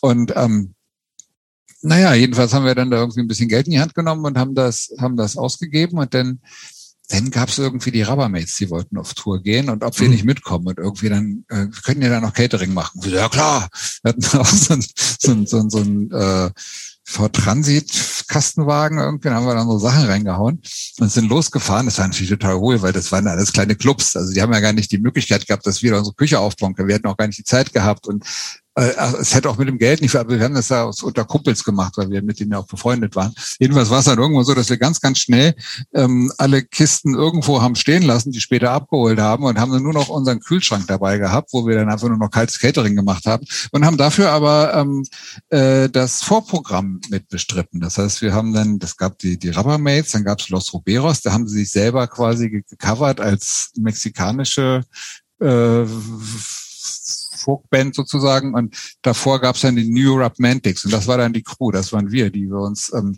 verkleidet haben. Ich bin ähm, so mit, mit so, so Schlachhose und, und Perücke und so Plateauschuhen irgendwie habe ich dann Trude Herr gesungen und das war das war total absurd irgendwie. So Kreuzberger Nächte sind lang, weißt du, da bist du in Lübeck in der Alternative, wo irgendwie nur die ganzen ganzen Punks irgendwie rumrennen und die hast auf einmal dazu gekriegt, dass die, dass die zu Gebrüder Blattschuss äh, Polonaise durch den Saal tanzen. Das war echt schon ziemlich absurd. Also das war eigentlich so eine ganz wichtige Tour eigentlich, die ich eigentlich gar nicht mitzähle unter Catering, weil das ja gar kein Catering war. Da hatten wir aber schon, deswegen waren wir auch einigermaßen entspannt. Wir hatten nämlich schon die Ärztetour war schon gebucht, also weil ähm, Bela B. kam halt auf uns zu und sagte irgendwie, ey, ihr macht ja jetzt Catering, ähm, wir gehen wieder auf Tour, wir machen weiter irgendwie, das war da kurz, also das war die Reunion von den Ärzten und ähm, ob wir nicht mitkommen wollen. Und da haben wir das gemacht und da haben wir, da haben wir uns dann im Prinzip ausprobiert und da haben wir uns auch von der Crew eigentlich ähm, ganz schön formen lassen. Die haben sie uns natürlich so geformt, wie sie es auch schön fanden. Ne? Was aber am Ende auch wieder ganz gut war, weil wir dann damit irgendwie echt ziemlich weit vorne waren. So. Und, aber wie äh, haben die euch denn geformt? Also was? Naja, äh, was sie gerne hätten, wie sie es gerne, also diese ganzen Befindlichkeiten, die man, also so, das halt, dass du halt wirklich ein, so ein, so ein Rundumservice hast, weißt du, dass du, ich sag mal fast so, wir haben den den Teller hinterher weggetragen, so ungefähr. Also das war jetzt nicht ganz so schlimm, aber und irgendwann haben wir es auch gemerkt, dass dann hieß, jetzt muss der Caterer aber den Bus aufräumen. Wieso muss der Caterer den Bus aufräumen? Das haben wir dann irgendwann auch geschnallt. Aber so, das waren so, ja genau, das waren so die die Versuche. Aber ähm, ja, das waren ja auch mal Mega-Touren, die wir mit ihnen gemacht haben. Die waren gingen ja teilweise über drei Monate und so. Also das war. Ja, aber sag mal, wie ist denn das? Also äh wie gesagt, ich spiele auch in Bands, ne, aber so, also das, da, da gibt's kein beif- mitfahrendes Catering. Ist, gab's das vorher eigentlich schon, dass Caterer mitgefahren sind, oder war das eigentlich eher mal so lokale Geschichten? Also wenn ich das genau wüsste, ich glaube, das gab's schon irgendwie. Also irgendein, irgendjemand hat uns das mal Konkurrenz so, oder so sowas? Ein bisschen, ne, ja, es gab schon andere Firmen. Aber das war alles, ich glaube, das war noch recht in Kinderschuhen. Also es hat mal irgendein, ein, alter Trucker hat uns mal so ein bisschen despektierlich gesagt, ja, früher war ja Catering, äh, da ist dann die, die, die Frau vom Bassisten mitgefahren, so ein Playmate mit Kochinteresse und hat da ein paar Schinken geschmiert oder so. Also, so, das war, äh, das, das, ob das jetzt wirklich so war, weiß ich nicht, aber ich glaube, das ist jetzt wirklich, ähm, ähm, so ein, so ein, so ein, wirklich ein wichtiges Gewerk, ist, wie es heute ist. Ich glaube, so, das war erst in den Anfängen. Das war so, schon, oder? So die, die Anfangsphasen, ja, ja. Ich habe auch so das Gefühl, dass es eher irgendwie so, also lokal, klar, gab es mal irgendwer etwas hingestellt, dann auch lokal im Laden vielleicht wer gekocht, oder man wurde vielleicht zum Restaurant. Nächstes Jahr ist R G F dreißig so. Jahre alt, nehmen wir mal, so ein dreißig Jahre Mann fast. Also, ja, ja, klar. Das ist schon ganz schön lange. Oder? Ähm, okay, das heißt, das ging dann sozusagen so richtig, richtig los, ähm, dass ihr irgendwie gemerkt habt, okay, wir können hier äh, das auch als Job richtig machen. War das von Anfang an so geplant? Also, also eigentlich haben wir haben wir nicht drüber nachgedacht, das nicht als Job zu machen. Wir haben das ja gemacht und da haben wir jetzt auch Geld in die Hand genommen. Und klar, das muss jetzt auch funktionieren. Also das war jetzt so, das ja, das ging dann ja auch. Also irgendwann, dann kam ja dann noch irgendwann Rammstein, dann kam irgendwie Fanta vier und irgendwie, also alles das, was damals so angesagt war. So, das mhm. kam dann, kam dann und dann Philipp Bohr und was wir damals alles gemacht haben, so, und ähm, ach, so, so kleine Produktionen, so, wie hießen die nochmal? Ähm, Tricky zum Beispiel und äh, Hole haben wir gemacht. Mhm. Und, und weißt du, das waren ja teilweise ganz so, also die ersten Touren, das sind wir, also Bates haben wir auch gemacht, das sind wir teilweise ja noch irgendwie selber gefahren und dann trotzdem lassen, also da haben wir eigentlich gar keinen Schlaf mehr gehabt, so, das war, das haben wir auch nicht oft gemacht, das geht auch nicht. Aber war das, das war, erzähl doch mal ganz kurz, wie ist denn der Tagesablauf ja. denn überhaupt ja, auf so einer großen Tour? Also wie, wie, wo, wie fängt der Tag an und wie endet der und wie geht die Nacht dann weiter? Ähm, also du äh, fällst ja eigentlich in der Regel morgens aus dem Nightliner und äh, also aus deinem Bus, aus deiner Koje, aus deinem Bett. Und ähm, äh, siehst erstmal zu, dass du ähm, dass du dein Kaffee-Equipment äh, in die Halle reinkriegst und erstmal Kaffee kochst. So. Wie viel Uhr ist das? Wie viel Uhr müsst ihr, müsst ihr dann praktisch schon am Start sein? Also wenn wir nach acht Uhr anfangen, haben wir ein Problem. So, also wir, wir wenn wenn eine Produktion sagt, wir haben erst um neun Get-In, dann sagen wir, geht nicht, wir müssen um acht rein, weil wir sonst das nicht schaffen. Und meistens ist es acht. Bei ganz großen Prüfungen ist es sieben, manchmal auch halb sieben oder so. Also es ist schon früh. Und ähm, äh, dann wird parallel, also dann kommen irgendwann, kommen dann eine halbe Stunde später, kommen dann unsere Cases aus dem Truck. Ähm, äh, vorher haben wir dann schon den den ganzen Bereich so, die Tische so gestellt. Wir wissen ja, was kommt. Ne? Das ist so, ihr müsst ja vorstellen, also mittlerweile haben wir ähm, so sechs Lademeter, fünf bis sechs Lademeter an Cases im Truck, also sechs Meter lang Truck. So, nur, mhm. nur Kisten mit mhm. äh, R G F-Equipment, ne? So, also das sind so Kisten, äh, wo Besteckkästen drin sind und Tassen drin sind, die du einfach nur aufklappst. Da sind auch die, die Gläser mit Teebeuteln drin und so, also so, dass man das quasi mhm. das, das Buffet klappst da mehr oder weniger auf. So. Das Buffet ist nicht, aber so diese, so ein paar Parts davon. Und ähm, dann wird parallel dazu der abends noch geschriebene Einkaufszettel dem Runner übertragen. Und äh, der muss dann einkaufen gehen. Und ähm, Also der ist eigentlich den ganzen Tag am Einkaufen, aber erstmal die wichtigsten Sachen, damit man so den Lunch kochen kann. Und gucken wir mal zu, dass wir immer einen Tag vorher schon die Sachen da haben, die, die Basics, ähm, damit nichts schief gehen kann. Ne? So, dass wir mal ja, aber wo kommen denn morgens die, also Kaffee habe ich jetzt verstanden, aber wo kommen denn, denn die frischen Brötchen, Croissants und so weiter her? Die haben wir bestellt. Also die werden euch dann angeliefert von irgendeinem Shoppingliste, die wir, die wir vorher, die wir vorher beim örtlichen Veranstalter bestellen. Und der Runner, also das ist ja der, der für uns einkaufen geht, der Catering-Runner, der äh, sicher äh, der beste Job dann, ne? Der beste? Ich weiß nicht, was ist denn, nee. was, was ist denn der beste Job? Also manche hassen es, manche nee, ich hätte, das klingt also jetzt das, so, als wenn der, das ist so der Laufbursch in einem Runner ist doch ein, ein besser. Ja, egal. Aber, also ich weiß nicht, also du merkst schon, ob jemand irgendwie äh, das noch nie gemacht hat und irgendwie nicht ernst nimmt oder ob das hm. jemand wirklich haupt, mehr oder weniger hauptberuflich macht. Oder, ne? Okay. Mehr ja. oder weniger, also es gibt's ja auch. Ne? Also, ah, okay, ja, schon, okay. Mhm. Also da hast du schon so, die haben dann teilweise, die haben ihre eigenen Großmarktkarten und ah, okay, okay, und so weiter. Okay, und wissen ja. ganz genau, wo sie was kriegen und die wissen, kennen okay. dich auch schon, wissen was. Also mhm. das ist jetzt schon nicht, also das ist ein echt wichtiger Job. Also mhm. so, das ist, okay. wenn man da jemand hat, der, der keinen Plan hat, der bei fünf Sachen zehn Fehler macht, irgendwie, mhm. es wird schwierig. So. Okay. Und, aber okay, ähm, der besorgt dann also zum Frühstück all diese. Währenddessen wird Genau, währenddessen wird wird wird aufgebaut und dann geht's halt los. Dann wird das Buffet aufgebaut, Frühstück, ähm, äh, dann irgendwann gibt's Lunch. Na, stopp, äh, stopp, stopp. Was gibt's denn bei euch so zum Frühstück? Da gibt's äh, das ganze Programm, also einmal ähm, äh, also ganze Eier, äh, Arie, so das, was man so kennt. Also das Ding ist auch tatsächlich, dass wir uns jetzt auch ein bisschen reformieren. Das heißt also, über die ganzen Jahre werden wir auch tatsächlich immer, ähm, wie soll ich sagen, nachhaltiger, umweltbewusster, mhm. äh, sprich irgendwie, äh, oder oder politisch versuchen wir korrekter zu sein. Ne? Das heißt, dass man versucht, äh, bestimmte, also ich möchte nicht mehr dieses dieses Massenhuhn und Massenschwein kaufen. So, also da kaufen wir zum Beispiel. Aber habt ihr auch noch so, so klassische kleinen abgepackten Marmelädchen und sowas wahrscheinlich auch nicht mehr, ne? Marmelade kocht meine Mutter immer. Da gibt's immer die. Ach, echt? Äh, immer noch? Marmelade, meiner, ja. Das ist natürlich feine Sache. Genau. Aber also nee, gibt's also also es gibt ähm, So, ist also so. frisch, also ein, ein Hotelbuffet ähm, ist meistens nicht so toll wie unser Buffet, sagen manche.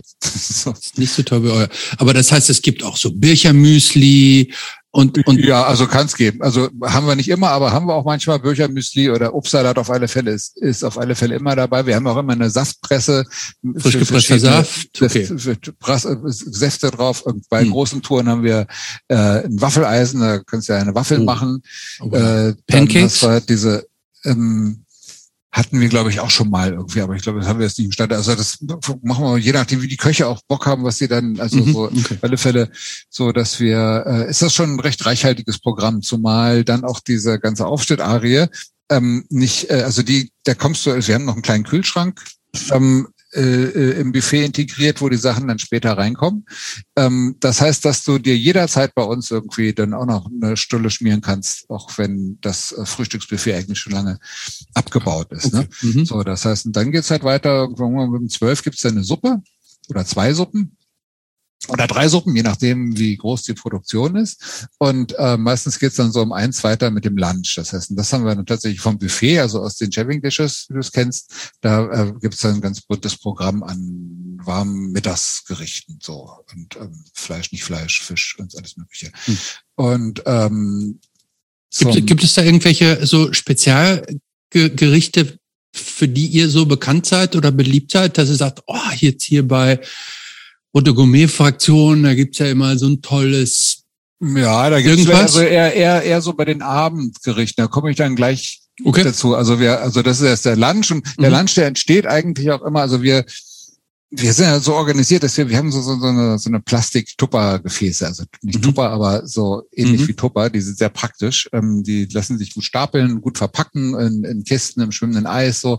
Und, äh, das heißt, wir, wir produzieren unser Abendessen vor und produzieren immer so viel, dass wir wirklich jedes Gericht, was wir anbieten, zwei bis drei Gerichte, je nach Größe der Produktion, ähm, dass das auch möglichst nicht ausgeht.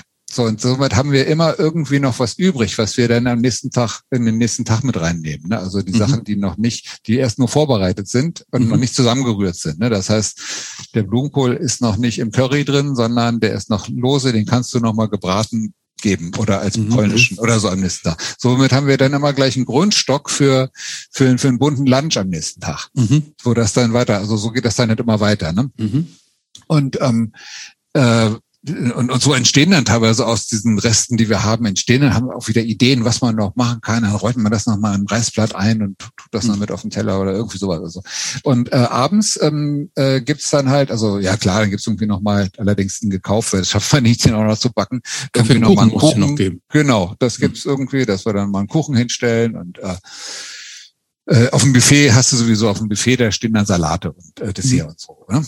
Und ähm, abends gibt's dann so zwischen acht und neun, äh, zwischen äh, sechs und neun ungefähr, ähm, unsere sogenannte dreidimensionale Speisekarte. Das heißt, wir machen einen Schauteller von jedem Gericht äh, und den drapieren wir auf einem schönen, angerichteten, mit Totenkopf dekorierten, auf Samtstoff ausgelegten Altar sozusagen. Da stehen die beiden oder drei Gerichte drauf und da wird nochmal mit einem Kreidestift eine schwarze Kachel beschriftet und da steht nochmal drauf, für die, die lesen können, was es ist. Das stellen wir dann dahin und dann kommen die Leute hin und bestellen sich ihr Essen und müssen das äh, quasi nicht mehr aus einer Speisekarte lesen, weil dann essen sie kein Fenchel, sondern sie sagen, das will ich haben. Merken gar nicht, dass sie Fenchel essen und finden das auf einmal total lecker, obwohl sie ja eigentlich gar kein Fenchel mögen. So. Und äh, das äh, ist wirklich ganz auffällig. Das sind wir ganz, ganz oft, dass Leute dann viel, viel experimentierfreudiger sind, wenn sie das sehen. Wenn es gut so, aussieht und so. Gut aussieht, genau, ja. ja. Und ähm, und die sind dann nicht beschriftet? Also äh, man kann dann nicht auch noch lesen, was man da sieht? Doch, sage ich ja, das schreiben wir auf die Kachel rauf. Ach, also, auf die Kachel. Ja, aber okay. es ist tatsächlich so, viele lesen das gar nicht. Also viele mhm. gucken sich das nur an und sagen, ich will das haben, was dann mhm. irgendwie oft so, äh, gibt's so, ich kann mich an so Situationen erinnern, wo dann irgendwelche so ein Bäre, Bären ankam und sie, das will ich haben und irgendwie beim letzten Bissen feststellt, da war gar kein Fleisch bei und sie hätten es ja mhm. gar nicht vermisst. Das fand ich ganz geil. So, mhm. Also somit haben wir dann eigentlich so, wenn du so willst, dem äh, dem vegetarischen Essen so die Grünkernsandale damals schon ausgezogen, so also so, dass man das dann halt irgendwie gar nicht mehr mit irgendeiner mit irgendwas belegt hat, so das äh, vegetarisch, öko, bö, sondern das war dann halt selbstverständlicher Bestandteil. Und da wollen wir jetzt auch hin. Also wir gehen jetzt sogar noch einen Schritt weiter. Jetzt geht's auch in das, in das äh, komplett ohne Tierprodukte essen irgendwie, um nicht das Wort vegan, weil ich es so ungern benutze, weil es schreckt so viele Leute ab, wenn du von veganem Essen... Ganz, ganz über, wir haben genug Leute, Hörende, die vegan sind, ja, inklusive es sind, mir es sind fünfundneunzig Prozent aller Lebensmittel sind vegan, nur mal so. Ja, eben. so, ja, ja. so. Und äh, man kann da wirklich tolle Sachen machen. Also und äh, das wollen wir jetzt auch. Und da möchte ich auch irgendwie versuchen, so ranzugehen. Also wir wollen viel weniger Fleisch anbieten und das machen und das und so ranzugehen, dass dass die Leute das vielleicht gar nicht mehr merken. Also wir wollen zum Beispiel auch nicht das das Vegane kennzeichnen, sondern wir wollen das äh, Fleischgericht kennzeichnen. Mhm. Das ne, vielleicht mit zwei Ausrufezeichen, das Vegetarische mit einem Ausrufezeichen. So stelle ich mir das vor. So und dann so bringt man da auch eine gewisse Normalität rein in. Sag mal, wie schnell ist das eigentlich? Also inzwischen ist das, ist, seid ihr ein Riesenunternehmen ja so, ne? Also das, wie viele Leute sind inzwischen so auf einer Tour, sagen wir jetzt mal auf so einer Hosentour, wie viele Leute von der R G F sind da mit dabei? Naja, also sagen wir mal so, das ähm, die kleinste Tour, die wir machen, da müssen wir zu dritt sein und das ist eigentlich auch bei einer kleinen Tour knapp. So, also meistens sind wir vier Caterer unterwegs und haben dann aber auch nochmal so drei Catering-Hilfen, die, und einen Runner, ne? Also, das, das sind immer noch Catering-Hilfen. Ja, ist es auch, aber du bist auch nur am Arbeiten, also. Ja, schon, ne? Ja, ja. Und, ähm, ja, vor allem, weißt du, ob du jetzt für zwanzig Leute ein Buffet aufbaust oder für sechzig Leute, das ist nicht sonderlich viel mehr Arbeit. Also, okay. ne? Also, das ist nicht, nicht dreimal so viel Arbeit. Das heißt so vom, vom, ja, vom, nicht dreimal so viel Schnippeln und alles? Na. Entschuldigung. Das, das Schneiden ist ja kein Problem. Also das nee. ist ja das. Also ich das, mal, das Schnippeln ist das der größte Aufwand in der Küche für mich. Ich finde, das geht am schnellsten. So, scharfes Messer und ab. Und dann hast also könntest du ja auch noch mal mit irgendwelchen, also weißt du, wenn du jetzt wirklich einen riesen Bottich Krautsalat machst, dann hast du auch eine Maschine, wo du das durchlässt. So. Mhm.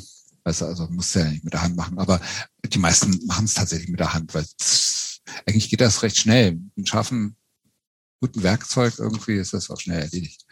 Und ähm, wenn, weißt du, das das Ding ist ja, dass wir, wenn wenn wir eine ganze, ein breites Angebot haben, dann brauchst du ja auch nicht diese vierzig Portionen Reissalat für so kalt, sondern dann reichen ja auch reicht ein Schüsselchen und da hast mhm. dann ganz viele andere Sachen und ähm, bleibt halt nicht so viel übrig. So. Mhm. Und ähm, Aber was heißt so ein Riesen, Nein, also so groß, wie ich mir das vorstelle, also pers- personell ist es gar nicht. Hier naja, so. Also bei den Hosen sind wir dann schon, sind wir schon zweistellig äh, ah, ja. an mitreisenden Caterern. So. Okay. So, das ist schon doch, also das, also. Aber wie sehr hat sich das, das denn so seit den, also am Anfang, ihr wart irgendwie zu zweit und habt es sozusagen Ey, auch mehr oder weniger alleine durchgezogen? Ey, was wir teilweise zu zweit für Jobs gemacht haben irgendwie. Also gut, das war, da war dann halt auch nicht ganz so viel Shishigaga irgendwie auf dem Teller, ja. aber ähm, so, das war schon, also es war halt schon ein bisschen ein anderes Niveau. Es war, glaube ich, immer gut, aber es war immer schon ein anderes Niveau, damit wir das auch schaffen. Aber wir haben uns echt echt den Arsch aufgearbeitet irgendwie. Auch damals für kaum Geld. Also wir haben halt ja. selber kaum, kaum bezahlt. So, so mhm. das haben wir Scheiße bezahlt und das haben wir dann halt genauso übernommen. Und so, das jetzt probiert man das alles mal so ein bisschen ins rechte Ins, ins gerechte Licht zu rücken. Mhm. Auch Leute brauchen. Hast du vorhin schon gesagt, also Restaurant lohnt eigentlich gar nicht finanziell, ähm, ist aber diese, also jetzt Prä-Covid. Ja, also das ist müsste das, so pauschal, das aber easy? Es ist schon oft was. Also jetzt, also Prä-Covid, also Rote Gourmet Fraktion ist, läuft finanziell und, und, unstressig ja, das ab. Ist ja, oder ist das, das, das Schöne ist ja, dass das auch herrlich kalkulierbar ist. Das heißt, ich berechne ja die Leute, die ich brauche. Ich mhm. ähm, berechne was fürs, für, für den Food. Da hast auch deine Erfahrungswerte, was du da brauchst. Genau, dann verkaufst du nicht. Die Getränke nach, nach Verbrauch und ähm, du weißt halt immer genau, du bist jetzt äh, zwei Wochen auf Tour und diese zwei Wochen lang verdienst du Geld. So, also das ist so, von daher, das funktioniert. Aber macht ihr das, äh, also wie... Äh, Bevor ihr dann engagiert werdet, kriegt ihr einen praktischen Preisschild, wie viel das Essen pro Person pro Tag kosten darf? Oder kalkuliert ihr das für euch intern so durch und dann ja, ja. gibt es so einen Gesamtpreis? Also das ist ihr, mittlerweile... Ihr müsst das euch dann so aufteilen, dass es hinhaut. Also wir ko- kochen ja nicht äh, Frühstück zum Frühstück Hummer, zum Mittag Trüffel und zum Abend irgendwie wieder irgendwas. Also äh, das heißt, wir kochen ja normale... Gerichte sozusagen, ne? Und da darf auch mal irgendwie ein Rinderfilet dabei sein, was ein bisschen mehr kostet. Und ich habe die Erfahrung gemacht, dass es, ähm, dass wenn du, weißt du, dadurch, dass wir, dass wir die Leute ja komplett verpflegen, von morgens bis abends. Ich, nicht jeder isst jede Mahlzeit mit, kannst du gar nicht. Bei diesen ganzen vielen Mahlzeiten oder isst man nur so ein kleines bisschen äh, von von vom Lunch oder so und haut dann lieber abends rein, der andere irgendwie isst lieber beim Lunch und will abends nur nur ein Tellerchen oder auch nur ein Dessert oder so. Und ähm, unterm, unterm Strich äh, äh, sehen wir zu, dass wir alle Leute satt machen. Und im großen Gebinde gesehen kann, kommst du dann mit deiner Pauschale, die du ja errechnet hast, aus. Okay. Also es sei denn, du würdest halt wirklich jetzt jeden Tag irgendwie Hummer oder irgendwas, aber wir sind, das ist halt auch nicht Rote Gourmet Fraktion. Klar haben wir auch mal äh, äh, auch auch gerne tolle Produkte oder so, so ist es ja nicht. Aber ähm, eigentlich, also wenn wir mal die die Kirche im Dorf lassen, wir sind eine Kantine, weißt du, wir sind eine Kantine für Leute, die arbeiten. Mhm. So, und ähm, den möchten wir auch, und da kommen wir jetzt auch, hatten wir vorhin mal das Thema äh, an die Philosophie, ähm, den möchten wir einfach ein eine gute Zeit, äh, die sie in ihrer Pause verbringen, gestalten. So dadurch, dass wir irgendwie den Cateringraum schön machen, dass wir eine gute Laune verbreiten, dass wir den leckeres Essen machen und dass wir denen halt auch dieses Essen servieren. Dass wir, so, setz dich hin, du hast jetzt Pause und jetzt serviere ich dir dein Essen und das ist schick angerichtet und äh, hier ist noch ein Besteck. Guten Appetit. Mhm. So, und äh, dann, und das ist, das ist halt das, was, ähm, äh, was, was auch ganz viel Wertschätzung, glaube ich, ausmacht. Also es ist gar nicht so, dass wir die Leute wertschätzen, sondern eher der Auftraggeber, ähm, der schätzt seine Crew wert, wenn er ein gutes Catering bucht, weißt mhm. du? So, und ich glaube, dass sich das am Ende auch echt auszahlt. Also mein Tipp wäre, gib lieber einen Euro mehr für ein gutes Catering aus. Das Spaß war an anderer Stelle definitiv ein. Wenn die Crew sauer ist über eine ganze Tour, weil das Catering mhm. scheiße ist. Mhm. Und dann passiert irgendwas und die müssen irgendwo was extra drauflegen. Dann kannst mhm. du davon ausgehen, dass das auch auf der Rechnung irgendwo mhm. draufsteht, weißt du? Aber wenn du, wenn du irgendwie, wenn irgendwas passiert, ähm, äh, wenn, wenn die Verpflegung gut ist, wenn dann überhaupt was passiert, mhm. dann, ähm, dann machst du das halt mit, weißt du? Weil, ist klar. Da fängst du jetzt nicht an, irgendwie Erbsen zu zählen, mhm. wenn wenn sonst wenn du dich sonst gewertschätzt fühlst. Mhm. Aber ich glaube, äh, ähm, so ganz stimmt das dann ja auch nicht, was du eben gesagt hast. Ihr seid eine Kantine. Ja, ihr versorgt Essen bei ihrer äh, Leute, bei ihrer Arbeit mit Essen. Aber man darf ja nicht vergessen, dass diese Tourneen für die, für die Künstler und alle, die da ähm, ähm, mitarbeiten, sind das ja Ausnahmesituationen, ne? Die müssen da auf den Punkt performen. Also gerade jetzt so die großen Stars, sage ich jetzt mal, das ist ja nicht wie ein Fabrikjob oder so, sondern äh, die müssen ja schon eine besondere Leistung da abrufen. Und dann ist es ja eigentlich auch umso wichtiger, dass dann also auch die Versorgung gut ist. Ja, aber es ist kein Sterne-Restaurant, wo du, wo du wie, wie zum Beispiel, äh, wie, wo du ja gehst, satt. nicht um, um satt zu werden, sondern, mhm. sondern da gehst du hin wie ein Theaterbesuch. Weißt du, ja, du siehst ja. halt, heute gehen wir mal schön essen oder so, mhm. oder von mir ist auch beides. Aber mhm. so, das ist dann ein Event. Und das mhm. ist nicht, da arbeitest du, und ob das jetzt eine Ausnahmesituation ist, weil du auf der Bühne was performst und das auch mhm. nur äh, äh, drei Monate im Jahr machst. Mhm. Oder ob das, die Crew zum Beispiel, für die ist das äh, Business as usual. Also ja, die, die machen das dauernd. Halt, mhm. Genau, die machen es dann dauernd. Und ähm, von daher ähm, äh, ist das, also ich wollte das, ich wollte es doch gar nicht kleinreden, dass wir eine Kantine sind, aber wir sind eine Kantine. Und da mhm. geht es nicht darum, dass man irgendwie ähm, äh, äh, ein Hummer-Soufflé auf, auf Dackelkompott irgendwie anrichtet oder so, sondern mhm. da geht es darum, dass das ist das, ne, klar darf's und soll's auch gerne kreativ sein, aber irgendwo mhm. muss muss äh, musst du dich auch wiederfinden messen. Also du musst ja. gerade, deswegen ist so gerade beim Lunch, da sehen wir zu, dass wir da wirklich, da haben wir Königsberger Klopse, da haben wir irgendwie äh, so Kartoffelpuffer oder irgendwie so, also so Sachen, die, die die Leute kennen und die sie überhaupt nicht überfordern, weißt du, wo mhm. sie sagen, mhm. geil, hier, jetzt habe ich mal einen Schlag von der Bolognese rein, irgendwie, die war geil mhm. und äh, damit komme ich klar. So, und mhm. abends, wenn sie dann runterkommen, da darf es dann auch mal so ein bisschen verspielter sein. Und, mhm. und am, aber am, am Ende des Tages sind da auch bloß Möhren und äh, Kartoffel und was weiß ich auf dem Teller, weißt du? Die sind mhm. dann halt irgendwie so, kommen so daher, dass sie schick aussehen und dass sie auch kreativ sind und auch gut zusammenpassen, dass du verschiedene Haptiken auch hast, dass du so ein bisschen was Scharfes, was Saures hast, was Süßes, was gegeneinander spielt, dass du ein bisschen Crunch hast, dass du ein bisschen was Weiches hast, dass du ein bisschen was mit Biss hast, irgendwie so. Also so da, das, das sind ja so viel diese Punkte, die so ein Essen interessant machen. Mhm. Wer entscheidet eigentlich, was äh, auf so einer Tour gegessen wird? Ähm, Na, der Ole. Also erstmal entscheidet das der Gast selber, weil der muss sich ja das das das nehmen ja, oder sagt, das, das bestellen, was er will. Aber nee, nee, klar. Also das sind ähm, ohne Scheiß, das müssen die Köche machen.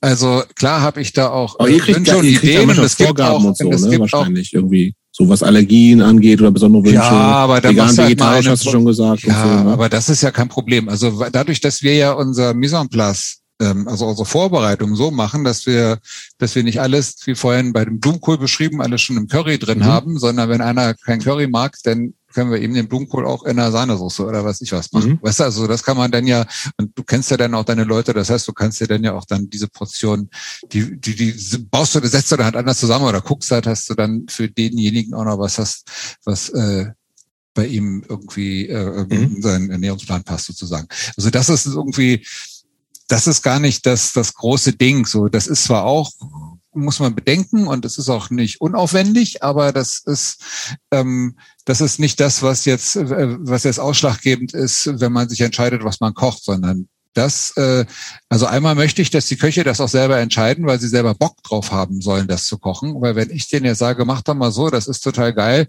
und die so, hä, was meint er? Ja, ja, okay, mache ich und dann das, was sie verstanden haben, kochen sie und dann steht da anders als du. Das ist ungefähr so wie, naja, da fehlt ein bisschen Salz, muss noch Salz drauf, dann ist versalzen. Das ist also so, das ist so, also die Leute sollen halt selber irgendwie ihr, die Idee ihres Gerichtes umsetzen und dann ist es auch authentisch und dann kommt das auch an und dann ist es, äh, also ich freue mich immer, wenn mir das auch gefällt, wenn ich mal nicht ganz so zufrieden bin, aber ich merke, dass die Gäste zufrieden sind, ist alles richtig gemacht, weißt du, mhm. so, dann ist alles in Ordnung. Und ähm, dann ist natürlich auch ein, das hatten wir vorhin schon mal, ähm, also wir Da bin ich auch so ein kleines bisschen stolz drauf. Da hat mir mich ein Kollege mal gesagt, der hat mal irgendwann bei einem anderen, bei einem englischen Caterer ausgeholfen und hat mich danach angerufen und hat gesagt, Ole, du glaubst gar nicht, was die alles wegschmeißen den ganzen Tag. Ganze Chevy-Einsätze, das geht alles, alles in die Tonne. Da wird irgendwie so, das ist so unfassbar. Und das schmeißen wir die ganze Tour nicht weg, was die an einem Tag wegschmeißen. Und da bin ich echt, also das ist mir das erstmal bewusst geworden, dass wir da wirklich ein gutes System haben, dadurch, dass wir diese Sachen dann weiter im Lunch verarbeiten und so weiter, dass wir auch in den Lunch-Shaving-Dishes, das sind diese Warmhalteteile, dass mhm. wir da kleine Einheiten befüllen und nicht große. Das heißt, wenn dann dann irgendwann zum Ende was übrig bleibt, dann ist es halt auch nicht mehr so viel. So, und äh, wir, also, ne, wir kochen unsere Gemüsebrühe selber aus allen Gemüseabschnitten, die immer total geil ist, weil wir ja immer bei so vielen Gerichten, die wir äh, den ganzen Tag kochen, haben wir eigentlich immer alles. Wir haben immer ganz viel Kräuterstängel, wir haben ganz viel Pilzabschnitte und so weiter und haben immer einen total geilen Gemüsefond, den wir, den wir uns bauen. Und kannst halt aus allem irgendwie, also es, ne, wir unterscheiden halt ganz streng zwischen Abfall, was ist das, das ist was, was abfällt, das kann man weiterverwenden, und Müll. Mhm. Müll ist mhm. das, was halt wirklich dann für die Mülltonne, was für nichts anderes mehr ähm, zu gebrauchen ist. So. Hm. Aber du bist uns noch eine Antwort schuldig, nämlich was sind denn eure äh, so berühmt-berüchtigten Highlights? In Achso, ja, da gibt's genau, gibt's, gibt's so ein paar Gerichte, die wir... Oder was sind so Evergreens, was geht immer? Ja. So. Also, na, das sind so, so ein paar, das ist, haben sich schon so ein paar ähm, Sachen rauskristallisiert, die dann ja auch irgendwie, du bist ja dann auch die ganze Zeit mit verrückten Leuten unterwegs und dann fallen dir dann irgendwie komische Namen ein, dass du zum Beispiel ein Corned-Beef machst. Und das ist dann ein Stückchen Rinderfilet gewesen, was wir äh, auf einer Seite mit Cornflakes paniert haben. Also Cornflakes at auf dem Beef sozusagen oder oder den Junkfisch, das ist auch so ein Klassiker. Da haben wir so eine Spritze mit einer Tinktur.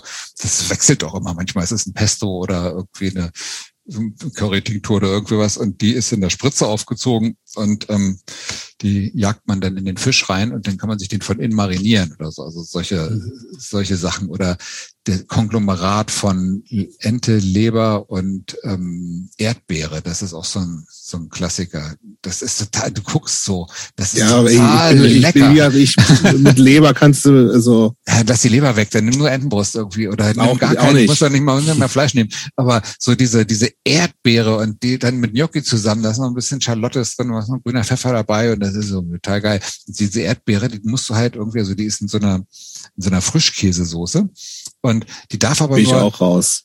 Die kannst darf du das ganz, vegan machen? Oder das geht das auch schwierig? Vegan, ja. Ja, von Frischkäse gibt's auch einen vegan. Ja, das stimmt. Inzwischen also gar, ja schon kein, so also gar kein Thema. Also das ja. ist, ich weigere mich auch irgendwie, einen veganen Frischkäse nicht Käse zu nennen. Finde ich gut. Eine vegane Wurst nicht Wurst ja, zu nennen, weil es ist nicht gut. Wurst. Natürlich. Das ist auch völlig okay. Ja, das ist auch so absurd, ne? Diese ganze Diskussion darum. Ja, aber das ist Scheuermilch, darfst du es, darfst es nennen. Ja, genau. ja. Ähm, so halt.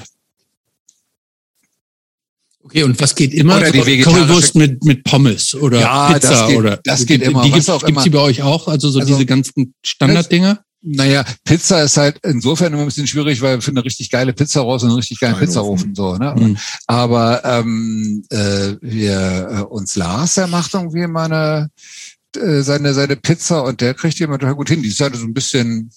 Das ist mehr so eine Pizza-Art-Pizza, so etwas etwas dickerer Boden, aber irgendwie kommt immer sehr gut an. Also ähm, klar, das geht immer oder ähm, also Currywurst geht tatsächlich immer oder äh, äh, Bolognese ist halt auch, also vor allem die kannst du wirklich schick, schick vegan kochen, ohne dass das überhaupt einer schnallt.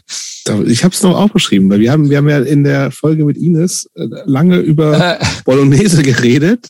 Und also uns beiden war neu, dass da ah. überhaupt Weißwein reinkommt. Bei mir war das überhaupt nicht neu. Hör doch auf. Hä? Ja, klar. Bei mir war es neu. Weißwein. Also, wir haben lange darüber gesprochen. So, jetzt, okay, jetzt, wir machen da kommt das, vor, das ne? äh, Was? Mach, bitte mal äh, quasi zum Nachkochen die perfekte vegane Bolognese. Zum Nachkochen, das ist ganz, mhm. ganz einfach. Du nimmst einfach äh, Bio-Hack und zwar ähm, Bio-Hack äh, musst du selber hacken und zwar aus Räuchertofu. Mhm. Den musst du dir schreddern und wirklich ganz scharf anbraten. Und das dauert eine ganze Weile. Der muss so richtig knuspeln, weil dann hast du wirklich so diese diesen angerösteten Hackfleisch-Haptik. Äh, mhm. Das äh, würzt sich mit äh, Steinpilzpulver und mit ähm, Ich mache noch so ein paar fürs Umami, mache ich noch ein bisschen Hefeflocken rein. Finde ich total geil, die Dinger. Hefeflocken immer geil. Die sind der Hammer irgendwie. Mhm. Ja, zumal, weil die nicht, die schmecken nicht so vor wie diese Hefepaste, weißt du? So, Voll. Und, so. so, und äh, dann hast du eigentlich so deinen Hackfleisch, sonst machst du es wie eine ganz normale Bolognese. Also da ist ja wichtig, ist der Möhre und Sellerie, mach Zwiebel ran. Wenn du willst, kannst du auch noch eine Paprika klein würfeln und da reinhauen, gehört eigentlich nicht rein. Ähm, dann äh, Knoblauch. Ich mache gern Oregano ran, dann passierte Tomate. Manchmal, wenn ich Lust habe, mache ich noch ein paar frische Tomaten gewürfelt mit rein. Was ist mit Tomatenmark? Nein. Nee? Keinen Fall. Ich, ah, wieso Musst du nicht auch irgendwann noch Milch, Jeder, geht, in, geht in die, in die, in die original italienische, geht da nicht auch irgendwann noch Milch rein oder Sahne? Ach, das gibt so viele Originalrezepte. Also zum Beispiel das, das Originalrezept, was ich von der Bolognese kenne, ist zum Beispiel aus äh, Hälfte Hackfleisch und Hälfte Salsiccia-Brät. Oh, was ist das denn? Salsiccia ist, ist so eine, Wurst, eine super geile Wurst. Eine, eine, so eine, eine fettige? Grobe Hackwurst, also quasi die Thüringer aus äh, Italien, aber viel, viel leckerer. Naja, genau, die ist so ganz grobes, also sieht aus wie grobes Hackepeter in einem Wurstdarm mit Fenchelsaat. Total lecker. Also das ist wirklich, also das, das ist tatsächlich, das kriege ich tatsächlich, also das kriegt man so vegan nicht hin. Aber dafür mache ich auch noch irgendwie Fenchelsaat gemahlen, mache ich auch noch in meine Bolognese-Soße rein. Hm. Ich habe tatsächlich mal, das war vorletztes Jahr, ähm, ein Kumpel, der, der hat mich eingeladen, ähm, mit ihm eine Kochshow zu machen. Ähm, das war auch schon zu Corona-Zeiten. Da haben dann hundert Leute draußen im Freien gesessen in Datzingen. Das ist ein kleines ein kleines Kaff in der Nähe von Stuttgart. Und da haben Ingen wir ist Kochshow immer bei Stuttgart. Gemacht. Ingen, genau. Ja. Und ähm, na, Solingen nicht. Ja, das stimmt. Ja, das ist recht. Aber egal. Und äh, jedenfalls habe ich da dann gesagt, pass auf, ich mache mal, ich mache mal Soul Food. Ich habe genau diese Bolognese gemacht. Und ähm, äh, habe dann aber auch dieses Hackfleisch schon vorher angeboten, also Bio-Hack. Ich habe es mhm. Bio-Hack genannt und nicht Bio-Hackfleisch. Aber Bio-Hack, dann denkt halt jeder erstmal, das ist Hackfleisch. Und äh, das habe ich dann vor, vorbereitet und habe das dann in einem unbemerkten Augenblick. Ich meine, das habe ich schon mal angebraten, das hau ich mal hier rein, habe das dann mhm. eingerührt und dann haben wir das äh, den Menschen zur Verkostung gegeben. Und ähm, das Lustige war, dass das auch noch ein äh, Regionalsender gefilmt hat, äh, Regio T V Stuttgart oder so. Und ähm, die haben mich dann dazu auch vorher interviewt. Und ähm, dann habe ich dann, dann ah, wurden sie interviewt, die Leute, ja, man schmeckt die Leidenschaft und wie toll und lecker und die Bolognese und überhaupt. Und danach habe ich ihnen halt erzählt, dass sie mir ins vegane Schlachtermesser gerannt sind und ähm, dass die Soße vegan war. Und dann sagt er, Wahnsinn. Also ich hätte Vorurteile gehabt. Ich hätte vor, also der wäre voreingenommen gewesen. Der hätte es wohl nicht gegessen, wenn er es vorher gewusst hätte. So, das ist echt, das ist so bezeichnet irgendwie, ne? Ja, das ist auf jeden Fall. Äh, nee, aber so, so geht, so, so geht das. Also im Prinzip kannst du es so auch mit dem Chili con Carne machen, aber gerade bei einer, bei einer, äh, Bolognese, da, ob du da Linsen nimmst oder ähm, Grünkern gekocht und ein bisschen angeschrotet, da gibt's ja ganz viele. Grünkern, du bist echt unterschätzt. Das hat so einen faden Beigeschmack. Weil das so ja, irgendwie ich so. Ich finde auch Grünkern auch so. Ah, Grünkern ist so geil. Kann man so geile Sachen machen. Grün, du sagst gerade, das Fadenbeigeschmack, das klingt so negativ. Genau. Ja, ja, also ich glaube, Grünkern ist so ein Ding, dass, dass niemand würde das freiwillig kaufen oder essen. So, ja, das, das, das, das, das Klischee vom Öko, Bio, Vegan, Oldschool Vegan. Ich finde Grünkern geil. Es ist ja eigentlich, also mit fast jedem Lebensmittel so, dass in dem Moment, in dem du es ähm, äh, vernünftig einsetzt und ähm, eine gute Qualität hast, dass daran dann nix, erstmal nichts Falsches sein kann. Außer an Polenta. Wieso Polenta? Ja, Polenta, Polenta ist noch das grauenhafteste Essen, was es gibt. Was? So geil, ey. Ich Nein, würde so gerne mal von machen. einer, von einer, von einer italienischen Mutti, äh, nach, nach Tirol eingeladen werden oder wo die da in den Bergen sind und Polenta machen und möchte gerne, wie sie auf dem Holzofen ewig diese Polenta rührt, dann alle an einem Tisch sitzen und dieses Polenta essen. Polenta, wo dann Parmesan reinkommt. Ey, das ist Hammer. Polenta kann gut, schon gut Mit sein. Parmesan kann man alles lecker machen. Ja, ne? Aber das gehört aber da rein. Komm, das sagst du jetzt, ja. aber eine normale Polenta, aber nur eine pur Polenta ist doch grauenhaft. Ich schmecke erstmal nach nichts, das ist ja sehr wie Tofu, Tofu schmeckt schon. Nein, geiler, das ist halt geiler Fond. Also, normal, also eigentlich heißt es ja, du nimmst irgendwie die Hälfte Brühe oder Hälfte Wasser und die Hälfte Milch und dann kochst du da drin eine Polenta. Ich glaube, auf ein ist das ganz wenig, auf, auf also siebzig Gramm, glaube ich, auf einen halben Liter oder so. Also das ist wirklich, das muss man, das darf nur ganz wenig Polenta sein. Und dann, dann, dann kochst du das, dann kommt da halt noch Butter und Parmesan rein und voll geil. Und wenn du dann, da kannst du dann noch spielen irgendwie, du kannst ja noch, also wenn du einen geilen Fond hast oder noch geile Pilze reinmachst oder irgendwie sowas, Hammer. Ja gut, aber dann hast du praktisch etwas Minderwertiges aufgewertet. Wieso habe ich denn was Minderwert? Was du bist so, gegen du bist ein Speiseklassizist. Ja, würde ich aber auch, möchte ich auch sagen. Nee, aber gut, mit Butter, Parmesan und, ja, und, und auch, mit dir deinem, auch, was war das dann? Pilztagout oder, oder sowas. Auch, da kann man natürlich, da kann ich ja, Öl. ja, damit kann ich natürlich, aber Polenta, Leute. Das ist was anderes. Also was ich, was ich nicht, was ich zum nicht, Beispiel nicht ein leckerer Kartoffelbrei ist als diese, solches ja auch gut. Diese ohne dass ich da Polenta, Butter und Parmesan reinmachen muss. Kartoffelpüree, ja klar, wenn du geile Kartoffeln hast. Aber ich, da nehme ich zum Beispiel, die meisten nehmen ja für, für Kartoffelmassen immer mehlig kochende Kartoffeln. Und die schmecken immer so langweilig. Und ich nehme immer festkochende für alles. Aber ich finde den Unterschied gar nicht so gravierend äh, in der Mehligkeit. Also das man kann wunderbar äh, die, auch die leckeren Biolinder nehmen, die festkochenden, und kann daraus wunderbar Gnocchi, Kartoffelpüree oder weiß ich was machen. Geht. Ich würde mal gerne zum Fernseh-Ole kommen. Ach du Elend, das ist ja ewig. Ach du Elend, das ist, ist, also das ist so ein bisschen vorbei. Die, die, Jetzt kommt, Moment, erst, wie, ne? wie kann ein Punk äh, wie kann zu ein R T L zwei Punk? Gehen? Ne? Das kommt so, selbst, oder? Bitte. Jetzt die Antwort. Ja, ja mit dem Zug. Oder so, das ist schon. Ähm, ja, die Antwort. Also äh, anfing es ja damit, dass ich äh, für das Fast Food Duell angefragt wurde. Das, das war ja, was ist das, das denn überhaupt? Das Fast Food Duell, das ist ähm, eine Sendung gewesen ähm, im Vorabendprogramm damals, ähm, eine halbe Stunde, wo äh, man gegen einen Lieferservice gekocht hat. Man ah. ist in irgendeine W G oder zu irgendwelchen Leuten gegangen und äh, hat dann da deren Lieblingslieferservice angerufen und hat das Gericht bestellt, was sie haben wollte. Und dann gab es einen Sidekick, der äh, dahin gefahren ist und das begleitet hat und das dann gebracht hat. Und ich musste, und vorher musste mir er mir aber doch die Sachen einkaufen. Das heißt, ich durfte mhm. gucken, was im Kühlschrank ist und musste dann zukaufen, was ich brauchte. Das heißt, ich musste günstiger sein, ich musste schneller sein und leckerer sein.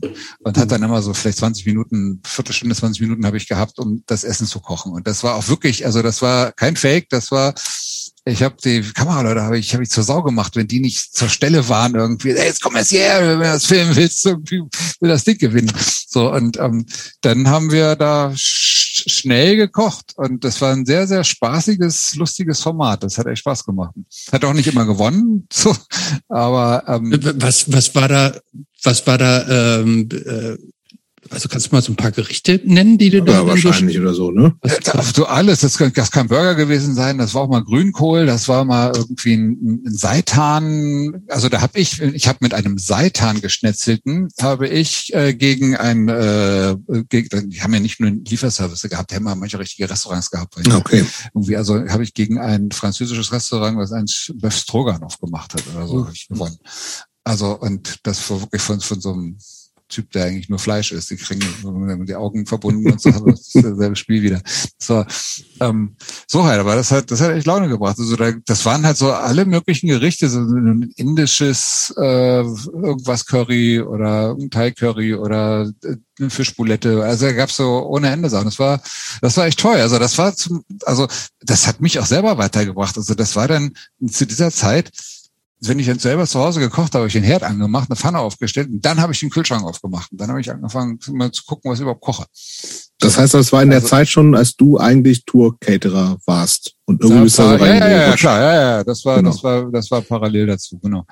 Und ähm, ja, das war irgendwie, das war auf Kabel eins, das war nett, das war harmlos, war alles in Ordnung und das war dann irgendwo. Ist sowas vorbei. Eigentlich gut bezahlt oder ist das eher so ein, auch so ein Image-Ding? Ja, das geht schon. Also das ist ja auch mal alles relativ irgendwie, aber das ist schon, also das ist, also das ist nicht vergleichbar mit einem Stundenlohn, so, das ist mhm. schon eine Gage, die du dann da kriegst, ne? Auf der anderen Seite, ähm, jetzt, ja, gibst du ja auch sehr, sehr viel von dir preis, so, und, ähm, äh, ne? Also, so, das, ich finde, insofern finde ich das, Also ich habe nie ein schlechtes Gewissen gehabt, so, dass ich da. Ja, aber, aber war deine Intention irgendwie so ein bisschen, also es klingt so ein bisschen, als ob du sagst, ich habe da ich hab Bock drauf, das macht Spaß. Also die Intention. Oder ist das eher so irgendwie auch so geschäftlich, dass du denkst, okay, dadurch wäre ich bekannter und dadurch kann ich wieder die Rote Gourmet Fraktion größer machen oder whatever oder das Restaurant. Nee, ich glaube, das war, nee, also das glaube ich überhaupt nicht, weil also ich habe mich auch die ganze Fernsehzeit habe ich irgendwie, aber für mich Rote Gourmet Fraktion war für mich meine Identität. Also ich habe mich mhm. nie irgendwie als damals als Kochprofi oder als ähm, als als Fernsehkoch irgendwie äh, gesehen und ähm, das das glaube ich überhaupt nicht. Aber ich meine ganz im Ernst mal, das ist doch spannend. Weißt du, ja, damals, kam ja, auch, damals kam ja auch irgendwie jemand auf uns zu und sagt, wollt ihr nicht ein Buch schreiben? Dann haben wir ein Buch geschrieben irgendwie, Kochen für Rockstars. So, gibt es mhm. schon lange nicht mehr. Aber haben wir uns halt, das war doch mal eine spannende Sache. Und dann kommt einer an und sagt, willst du, äh, willst du eine Fernsehsendung mitmachen? Hallo, mach ich ja mit. Irgendwie ist doch, ist doch spannend. Also, oder? Wer macht denn, mhm. wer sagt denn da nee? Mhm. Also, Also das finde ich ähm, eine völlig, völlig klare Sache. Jedenfalls war es ja so, das war dann irgendwann vorbei. Dann habe ich noch mal so ein bisschen was auf Sat eins gemacht, irgendwie, das hieß ein Kühlschrank-Duell oder irgendwas. Aber irgendwie war auch gar nicht klar, dass ich jetzt überhaupt irgendwas weitermache.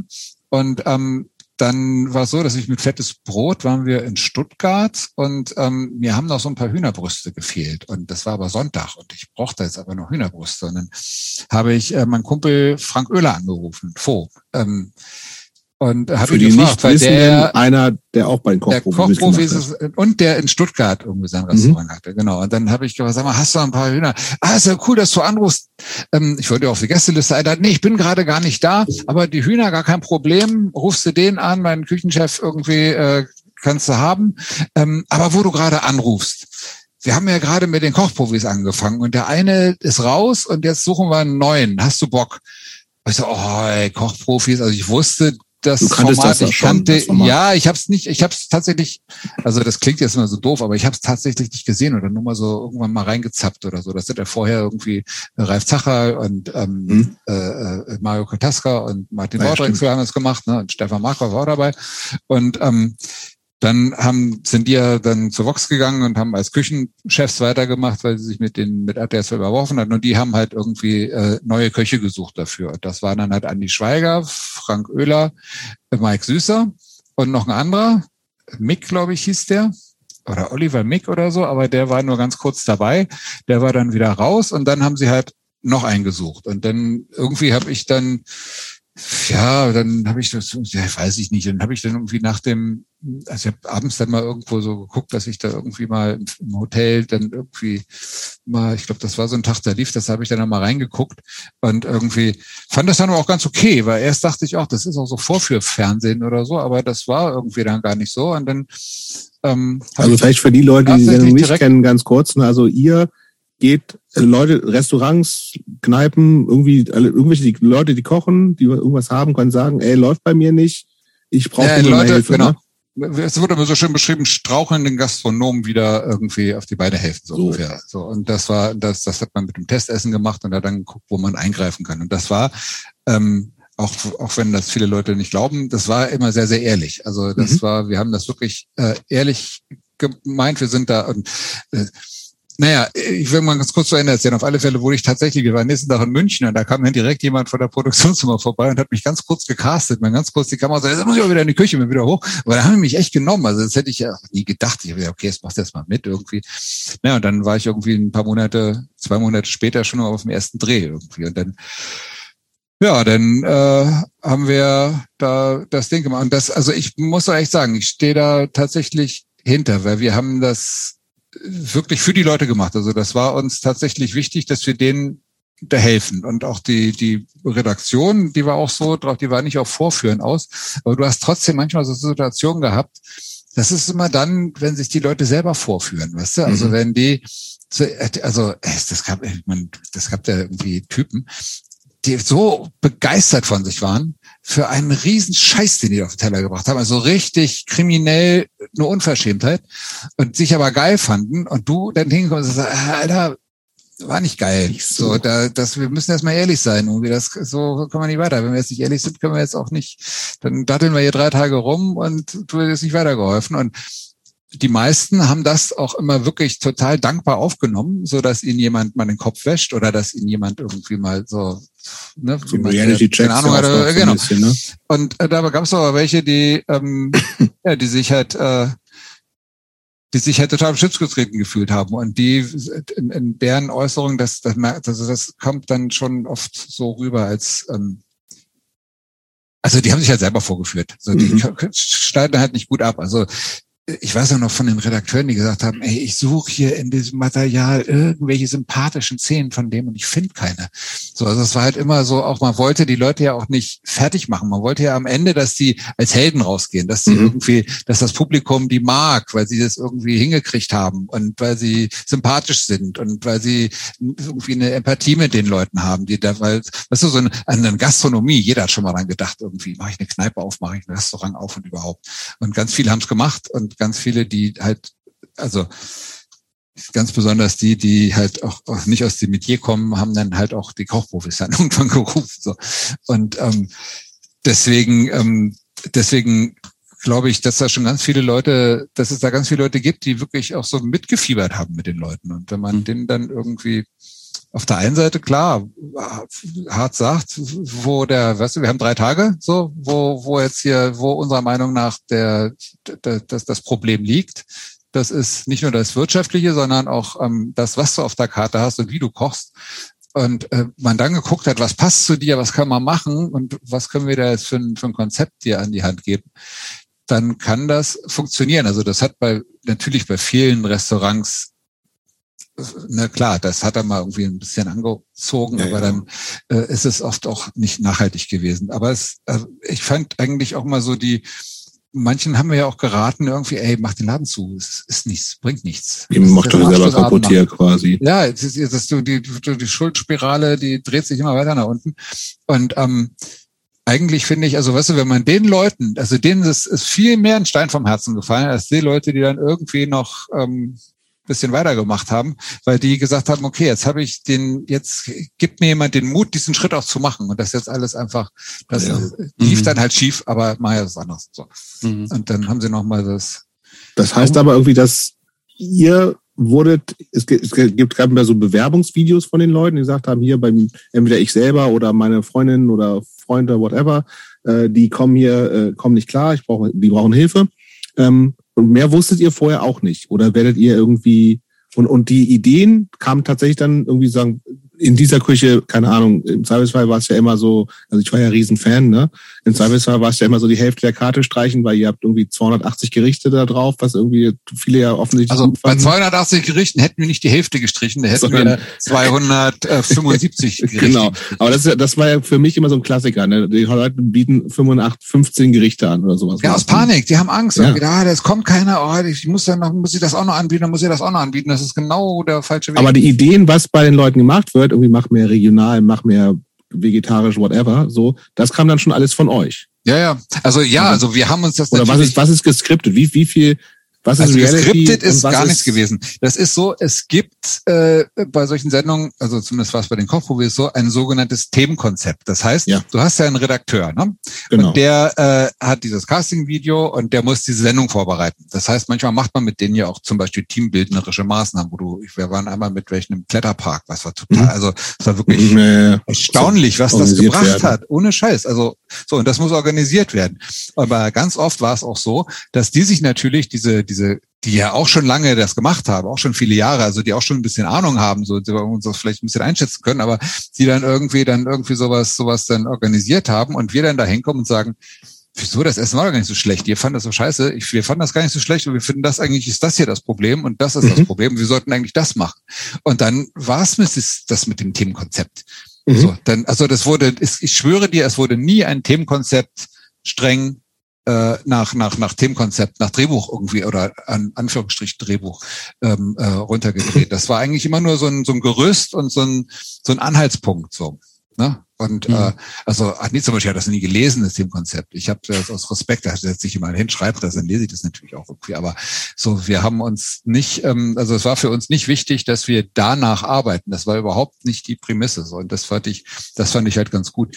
Wurde dann natürlich irgendwie mit den Ja, ich habe das noch ein paar Jahre gemacht irgendwie so. dann ist es dann auch irgendwann, irgendwann habe ich auch gemerkt, dass ich so der,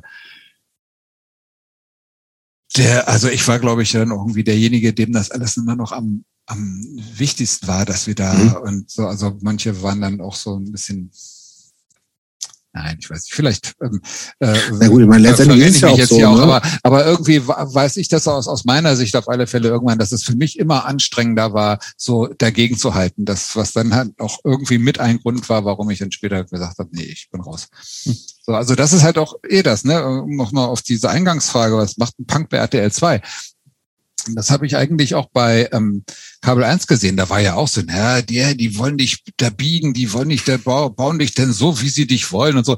Und so ein Blödsinn, also überhaupt nicht. Also im Gegenteil, also die wollten, die wollten genau mich haben, so, weißt du, so. Und das wollte R T L zwei auch. Und das war, das muss ich denen echt lassen. Also die haben, ich habe, ich habe immer gesagt, in dem Moment, in dem ich äh, irgendwie nicht mehr das machen kann, was ich will oder anders sein oder irgendwie sein muss, so, äh, dann bin ich raus. So, und mhm. ähm, das, äh, also in dem Moment, in dem ich da nicht mehr hinterstehe, bin ich raus. Und das war dann halt auch irgendwann so. Ne? Also auch zum Beispiel hatte ich auch keinen Bock mehr, dann irgendwelche Billigkonzepte den Leuten an an, an, an zu geben. Mach mal ein Schweinekonzept, weil Schwein ist Fleisch schön billig und mhm. dann hast du wenig Wareneinsatz und kannst hier irgendwie ein Alleinstellungsmerkmal. Und das ging irgendwann mit mir nicht mehr. Also das könnte ich nicht mehr.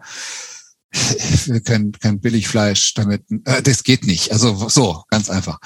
Und ähm, das waren so Sachen, das hat sich so einiges aufgebaut, warum ich denn dann auch raus bin, aber ähm, weißt du, ich habe da ja auch irgendwie meine, meine kein Bock auf Nazi-T-Shirts, feine Sahne-Shirts und Slime und alles mögliche und was meinst du, was da, also nicht nur ich, sondern auch der Sender, was die für Mails gekriegt haben von, von irgendwelchen Leuten, ah, oh, Terroristenverherrlicher und hier Slime, äh, Deutschland muss sterben und hast du mal auf der Wikipedia-Seite Auszüge geschickt von Deutschland muss sterben und hast äh, und nur so und feine Sahne sind ja vom Verfassungsschutz, wenn ihr beobachtet und der linke Steineschmeißer raus mit dem und bla. Also das haben die ja alles irgendwie, also da gab es ja einiges an Mails, was die gekriegt haben. Und die haben mir nicht einmal, noch nicht mal, noch nicht mal, noch nicht mal durch die Blume irgendwie gesagt, ey, zieh doch mal ein anderes T-Shirt an oder mach mal das nicht so, sondern im Gegenteil, als ich dann gegangen bin, hat der der Chef von R T L zwei gesagt, ja, schade, dass du gehst, du warst immer unser gutes Gewissen. Das fand ich, das fand ich echt ein schönes Lob. Gab es denn, du hast eben schon gesagt, dass bei vielen ähm, Gastronomen, denen ihr so geholfen habt, ist, nachdem ihr da wart, aufwärts ging, aber auch bei relativ vielen, dass diese der nachhaltige Erfolg, also der das nachhaltige Verbessern nicht so richtig gesessen hat. Ähm, gab es da ähm, irgendeine Erkenntnis, irgendwelche wiederholenden Muster, warum das dann nicht nachhaltig ähm funktioniert hat oder also war das, das im jeden immer eine andere andere Gründe immer als also, also äh, eigentlich sind der Gründe immer sehr sehr individuell, aber äh, was halt schon sehr sehr oft ist, ist, dass die Leute wirklich auch in ihre alten Muster natürlich zurückfallen. So mhm. so das das hast du ganz ganz oft und ähm, aber mal ganz im Ernst, irgendwie ich kenne genug Profi-Gastronomen, bei denen es auch nicht läuft. Also ich habe ja auch gedacht irgendwie, ey, machst du ein Restaurant auf, irgendwie weißt du ja genau, wie es geht. Irgendwie. Mhm. Und ich war in der Theorie war auch alles richtig und ich war auch mal voll. Also es war gar nicht so, dass der Laden, ja nicht immer ganz voll, aber so das war nicht so, dass das ein, kein schlecht besuchter Laden war. Mhm. So und das, die Kohle reicht halt nicht. Also du kriegst die Kohle halt ganz schwer damit rein. Und also so, wir haben ja auch in den, in den, bei den Kochprofis haben wir ja einen Laden schon als gerettet betrachtet, ähm, wenn äh, die, das Betreiberpärchen einfach nie in Urlaub fahren kann und gar nichts verdient. Ja, also Wahnsinn, wenn die du einfach nur nicht draufzahlen müssen. So, also das ist, ja. das geht ja auch nicht. Nee, so, geht auch nicht. Nee. Und ähm, also weiß ich nicht, was haben wir, ich hab, wir haben da die Leuten echt die, deren Lebensversicherung gerettet und so, die dann irgendwie alles auf eine Karte und aber gar keine Ahnung hatten. Und man kann ja so, auch schnell dann, irre viel investieren dem, in so ein Restaurant ja, ja, in der Küche und ja, so. Ja, vor allen Dingen, wenn man denn so einen Nachput hat, ne? Also wenn es läuft nicht gut und man hier nochmal zehntausend dafür ja, und ganz im Ernst, mal stell mal vor, du hast, du hast zwanzig Gäste und äh, die lassen, keine Ahnung, fünfundzwanzig okay. Euro pro Gast da im Schnitt. Ja. So, und dann fällt dir irgendwie der Blumenkübel draußen, der irgendwie Zack. am Eingang steht, runter und hundertzwanzig Euro sind im Arsch. Ja. Voll. Weißt du, so, und dann hast du schon wieder nichts verdient. Also im mhm, Gegenteil. Ja. Also du hast, das hätte noch nicht, da haben diese fünfundzwanzig Leute auch nicht mal gereicht, um nur diesen Blumenkübel nachzukaufen. Dann geht ja aber irgendwann die, die äh, Spülmaschine in den Arsch, dann geht die Kaffeemaschine in den Arsch, dann geht, weißt du, nur so.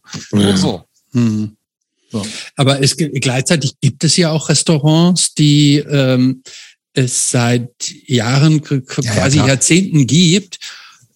Klar, irgendwo muss es ja doch schon auch funktionieren. Ja, ne? Also wie, was ich, ich, will das, du, ich will das, ich will das ja auch gar nicht irgendwie äh, total pauschalisieren. Ich weiß nur, dass mhm. das sehr, sehr oft so ist und mhm. dass ähm, viele halt auch, ähm, glaube ich, äh, ja, nicht viel bezahlen können und ähm, gucken müssen. So, mhm. so, das, das ist schon auch ziemlich viel Gang und Gäbe. So und äh, das ist das eine. Und das andere ist natürlich, weißt du, wenn du lange ein Restaurant hast, und dann ist es ja auch, weißt du, wenn du, also es gibt ja immer drei Faktoren, ähm, auf, ob dein Laden funktioniert. Das ist entweder die Lage, die Lage oder die Lage. So, mhm. und also, so, und wenn du halt einfach wirklich eine, wirklich geile Lage Leitung. Hast und dann auch ja. noch irgendwie ein Konzept hast, was du irgendwie ein bisschen funzt, mhm. dann kann, natürlich kann das funktionieren, weißt du, mhm. so, aber, ähm, wenn du so wie ich da rangehst, dass du sagst, ah, oh, ich will auch die Welt verbessern, ich will hier irgendwie zur Hälfte vegetarische Gerichte haben und nur gutes Fleisch und blibla blub und irgendwie, ich will auf keinen Fall zu teuer sein und, äh,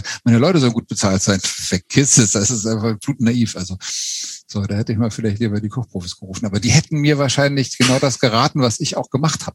Weißt du?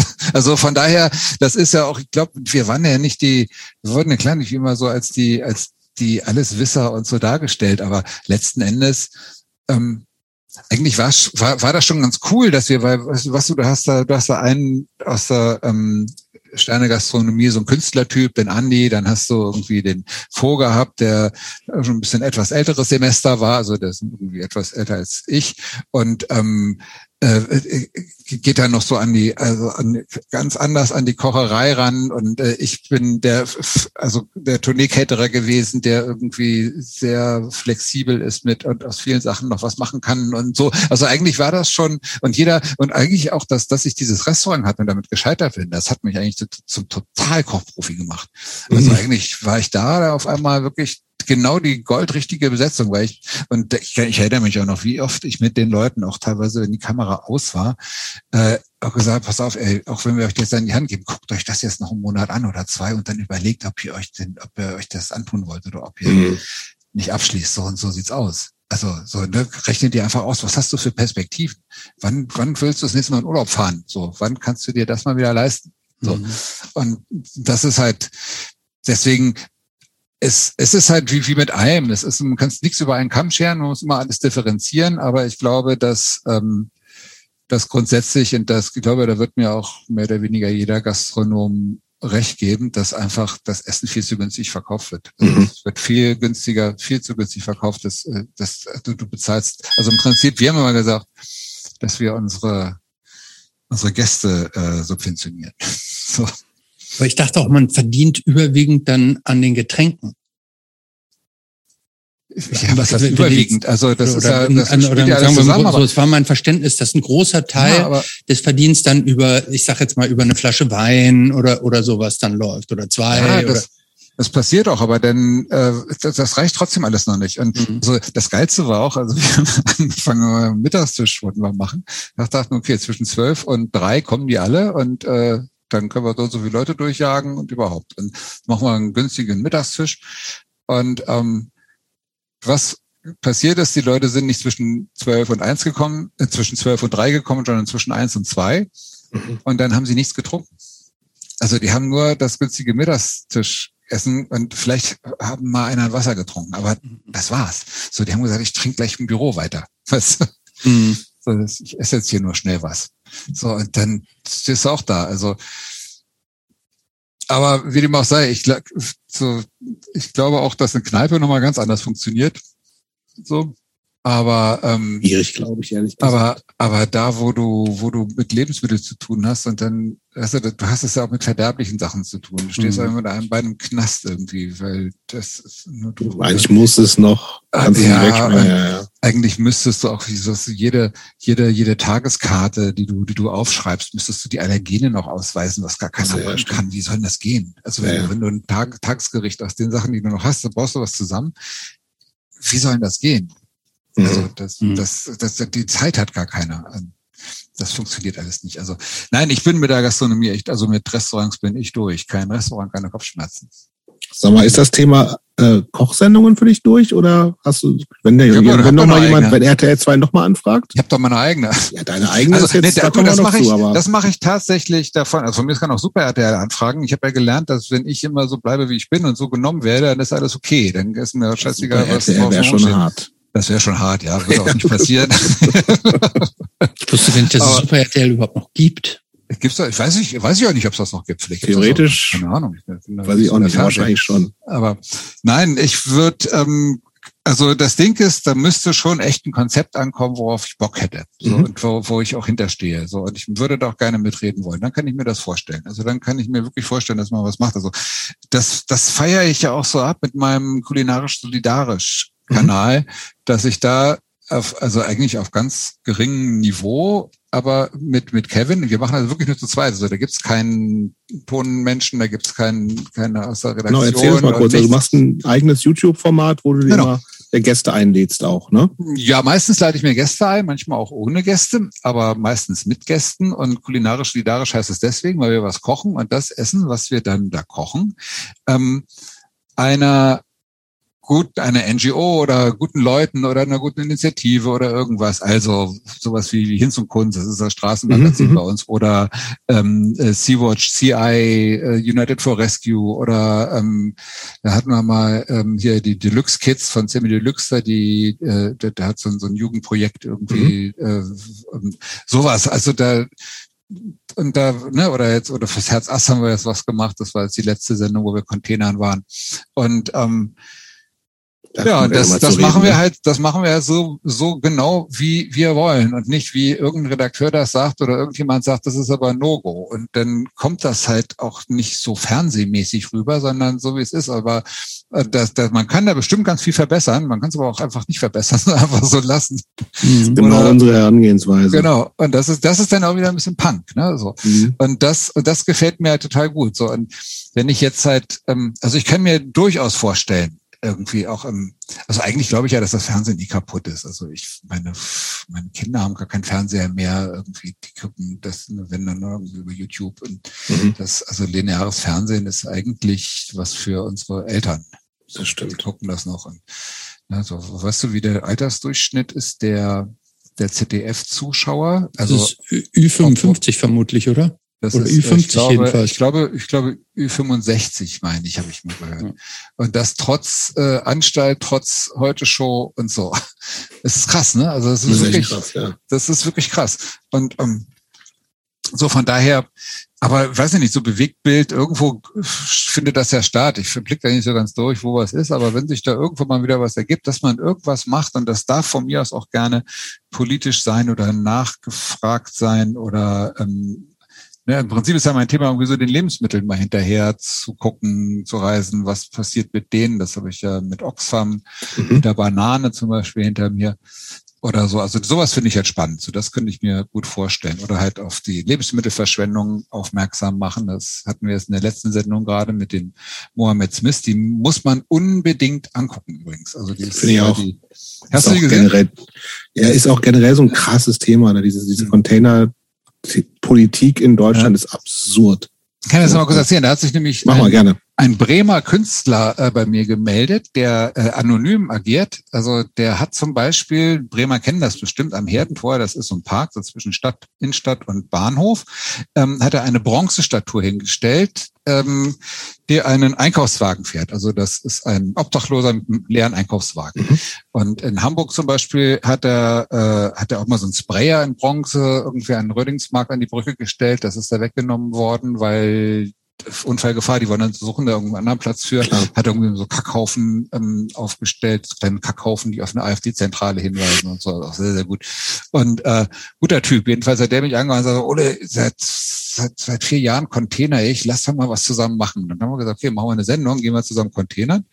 Und ähm, Ja, da sind wir los und haben gleich am ersten Mülleimer einen alten Herrn mit Rollator getroffen, der sich da seine seine Weintrauben aus dem Müll gefischt hat und ähm, haben eigentlich auch nur so diese prekären Lebensmittel gefunden. Also es war Spargel, wofür schon Leute irgendwie auf den auf den Feldern massivst ausgebeutet werden. Das waren Ananas, Weintrauben. Da kenne ich auch Leute in Südafrika, die äh, an weiß verschäumten Trauben, die pflücken. Das sind halt Pestizide, die oder irgendwelche Gifte, die die haben.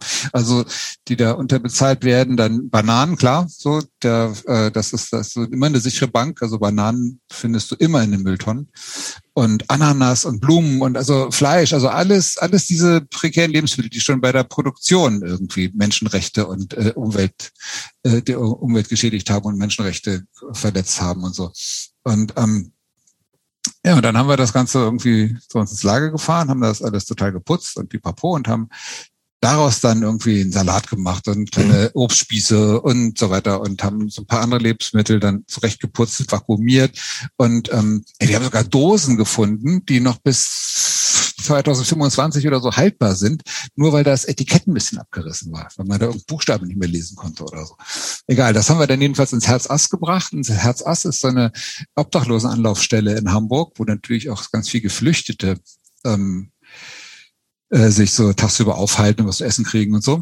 Und ähm, denen haben wir das gebracht und haben dann aus den Bananen, die haben wir eingefroren, haben wir noch ein Bananeneis gemacht, haben wir vor Ort gemacht, im Thermomix irgendwie einfach Bananen und ein bisschen Zitronensaft und dann äh, dann hast du ein Eis. Also es geht total gut. Und das dann auch mit dem, mit dem Obstspieß zusammen äh, denen gebracht und die haben sich total gefreut, weil da hat ja jemand sich hingestellt für die und hat mal halt so Obst auf den Spieß gemacht und denen nicht eine Packung gesponserte Kekse hingeworfen, sondern so, da hat sich jemand für die was überlegt, weißt du, so, und das mhm. haben die total gefeiert, das fanden die total schön. Und wenn du mal überlegst, dass ja die Leute, die, warum flüchten denn Leute? Leute flüchten doch deswegen, weil sie irgendwo durch, vielleicht durch die Westmächte so ausgebeutet werden und bei sich nicht mehr leben können, dass sie, dass sie in die Flucht getrieben werden. Und genau die kriegen jetzt die Lebensmittel, die werden aus dem Mülleimer rausgefunden, weißt du, weswegen sie womöglich, also zumindest von der Struktur her, weswegen sie irgendwie äh, fliehen mussten oder irgendwie in der Scheiße sitzen. Und es ist so, das ist so absurd. Also ich fand diese diese diese Sendung, also das ist mir eigentlich auch beim beim Drehen erst aufgefallen, welche was wir da alles im Mülleimer gefunden haben. Also das waren die Lebensmittel, das waren ja Menschenrechte, das waren das war Umweltschutz. Also wusstest du, dass zum Beispiel äh, eine Agrarfläche einer Größe von Mecklenburg-Vorpommern und dem Saarland zusammen. Also wenn das alles Agrarfläche wäre, das, was da angebaut wird, wird für die Mülltonne angebaut. Dadurch äh, werden, also nur in Deutschland. Irre viel weggeschmissen. In Deutschland. Ja, irre weggeschmissen. Ja. Das sind achtundvierzig Millionen Tonnen C O zwei, die dann umsonst äh, verblasen werden. So, weißt du, so. Und das haben wir alles, diesen ganzen Scheiß haben wir alles in der Mülltonne gefunden irgendwie. Ich finde das... finde das so so plakativ und klar, verboten ist es auch noch, was ich allerdings eigentlich ein Nebenthema finde, das ist so eine Nebenbaustelle. Das, das stimmt, geht zwar ja. nicht, aber das ist, weißt du, wenn muss keiner äh, es muss sich keiner ähm, keiner strafbar machen, wenn er nicht Müll wühlen muss, also deswegen ist das mhm. äh, es, es, es ist interessant, dass du das Thema ansprichst, weil ähm, gerade heute war hier in Berlin auch, hat es von der ähm, Essen retten, Auf- Leben retten, ne? Ja, diesen der Aufstand der letzten Generation. Ja, genau. Die haben ähm, zwei, äh, glaube ich, Autobahnzufahrten oder so blockiert. Machen die letzten Tage schon, ne? Die ganzen oder letzten die letzten, Tage, ja, ja. Genau. Und die sind ja auch ganz stark in diesem äh, gegen ja. Lebensmittelverschwendung, verträgliche Landwirtschaft. Ja, genau. Ähm, waren vor der letzten Bundestagswahl wochenlang im Hungerstreik. Ja. Ähm, so. Bist du da vernetzt irgendwie auch in diese Gruppen? Nee, mit denen, also ich habe mit denen tatsächlich jetzt irgendwie ähm, irgendwie so so Likes ausgetauscht oder also wir haben uns gegenseitig wahrgenommen. So, das mhm. ist klar, weil ich denen auch das Video einfach mal geschickt habe auf ihre Seite und so. Mhm. Ähm, äh, aber ähm, äh, f- f- Eigentlich fände ich das auch mal ganz spannend für eine für eine weitere Sendung, die man vielleicht mal macht, mal sehen. Also eine, eine weitere kulinarisch-solidarische Sendung, dass man die mal anhaut. Aber nee, finde ich, ich finde die auf alle Fälle, ich finde die ganz groß. Also ich finde die, und die, ja, wie du sagst, die gehen ja genau in auf auf dieses Thema. Mhm. Ähm, äh, und haben eigentlich genau die gleiche Erfahrung. Also die sagen ja auch, ja Mensch, hier werden Lebensmittel weggeschmissen. Das ist so absurd und das äh, macht das macht diese ganze Problematik, wie wir, wie wir mit der Welt umgehen, so greifbar, weißt du, weil, äh, weil einfach dadurch so viel Ressourcen kaputt gemacht werden, Menschen äh, oder, oder das Klima kaputt gemacht wird, mhm. dass, äh, dass sie, dass sie deswegen Menschen retten, Leben retten als Claim ähm, sich ausgesucht haben. Ähm, wie gehst du denn mit sowas? Ich sag, ich sag jetzt mal, vielleicht nicht in deinem professionellen Leben, sondern in deinem privaten Leben. Wie gehst du denn so mit Verfalldaten von Lebensmitteln um?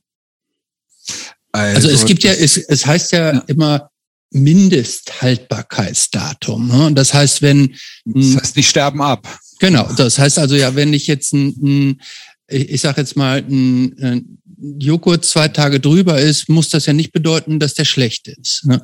Joghurt, Joghurt kannst du sowieso noch ziemlich lange essen. Oder ähm, oder was auch immer. Aber wie, also, wie, wie, wie hast du da irgend so einen, einen Trick, wie man, also irgendwann sind die ja, deine ja Sinne. Nicht mehr gut, also ne? erstmal sind erstmal sind es deine Sinne. Also bei den bei ganz vielen Trockenprodukten ist es im Prinzip nur, äh, also da könnte es irgendwann nach vielen Jahren nach dem abgelaufenen Datum könnte es sein, dass dann das Aroma vielleicht oder die Farbe nachlässt oder irgendwie sowas. Aber ähm, äh, ist äh, im Prinzip kannst du kannst du dich eigentlich auf deine Sinne verlassen. Also du kannst da mal dran riechen. Also am Gemüse machst du es doch auch, das ist auch kein Haltbarkeitsdatum drauf. Da guckst du doch auch, scheiße, ist so vergammelt, matschig, schmeiß ich weg. Ah, nee, hier, das kann ich nur abschneiden, aber den Rest kann ich nur essen. So, das ist im Prinzip, machst du da ja nichts anderes. Stimmt. Hm.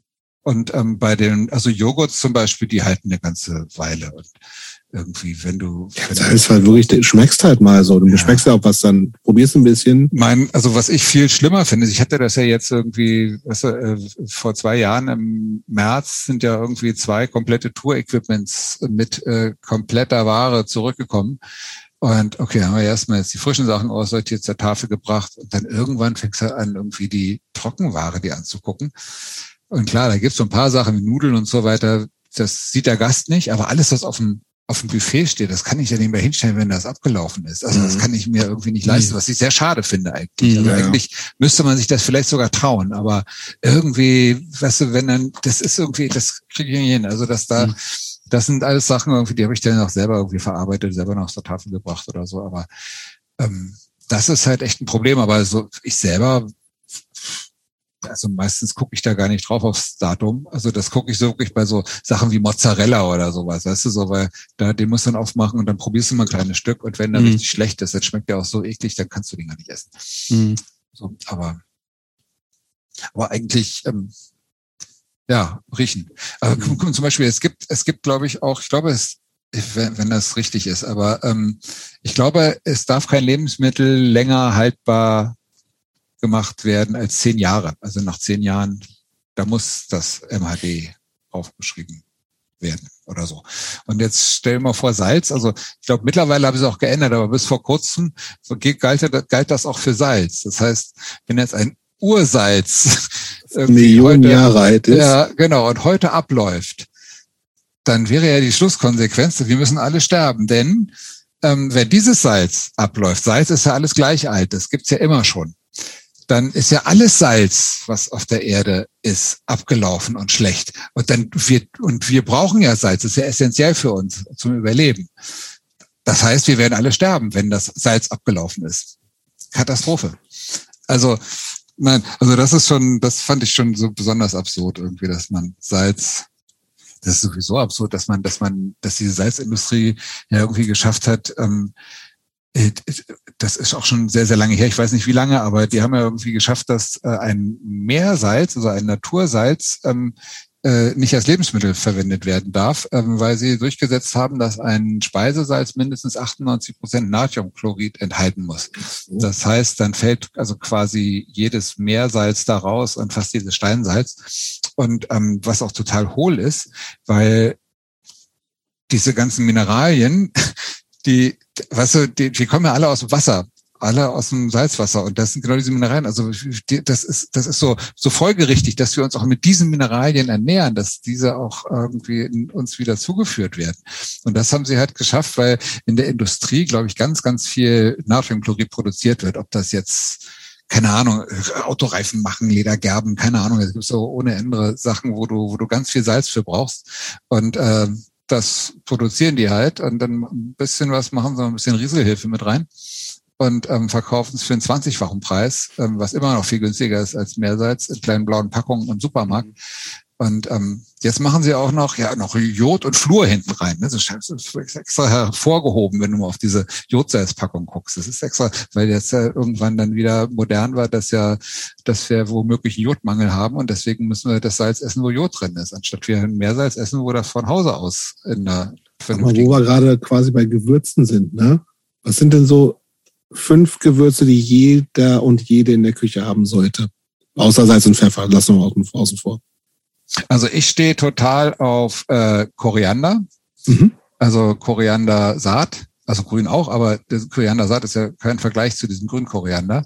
Ich mhm. finde Fenchelsaat, das hatten wir vorhin schon mal, finde ich auch total wichtig. Ähm, Muskat finde ich auch wichtig, finde mag ich total gerne. Ähm, Ach, warum machst du denn Muskat rein? Ich kenne Muskat nur im tatsächlich auch wieder nur im Kartoffelbrei. Ja, überall. Also Kartoffelmassen, klar, oder auch zum Rosenkohl oder ähm, wo auch immer. Also oder in, in irgendwelchen oder in so Käseklößen oder irgendwie. Also kannst du ganz viele Sachen mhm. Muskat reinmachen.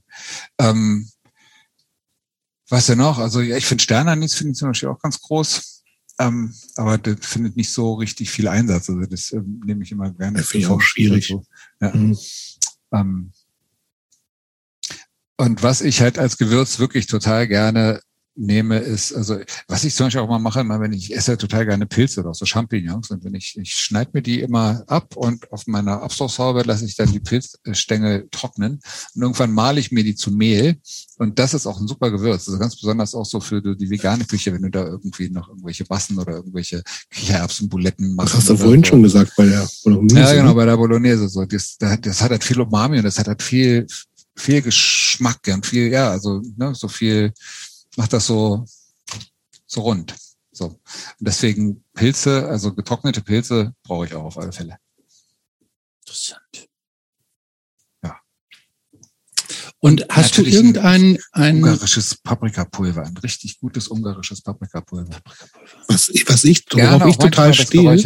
Geräuchertes Paprikapulver ist mega. Ja, kann man sich aber, also muss man aufpassen. Ich finde, also ich habe es mir, ich habe es auch sehr geil, aber ähm, ich, man hat es auch schnell über. Also man, ja. Ich finde, man muss das auch. Aber es gibt's auch gar nicht so häufig zu kaufen, finde ich. Deswegen, ich freue mich, wenn ich Echt? das sehe, weil es gibt's im Standardladen, wo ich mal sonst einkaufe, gibt's das relativ selten.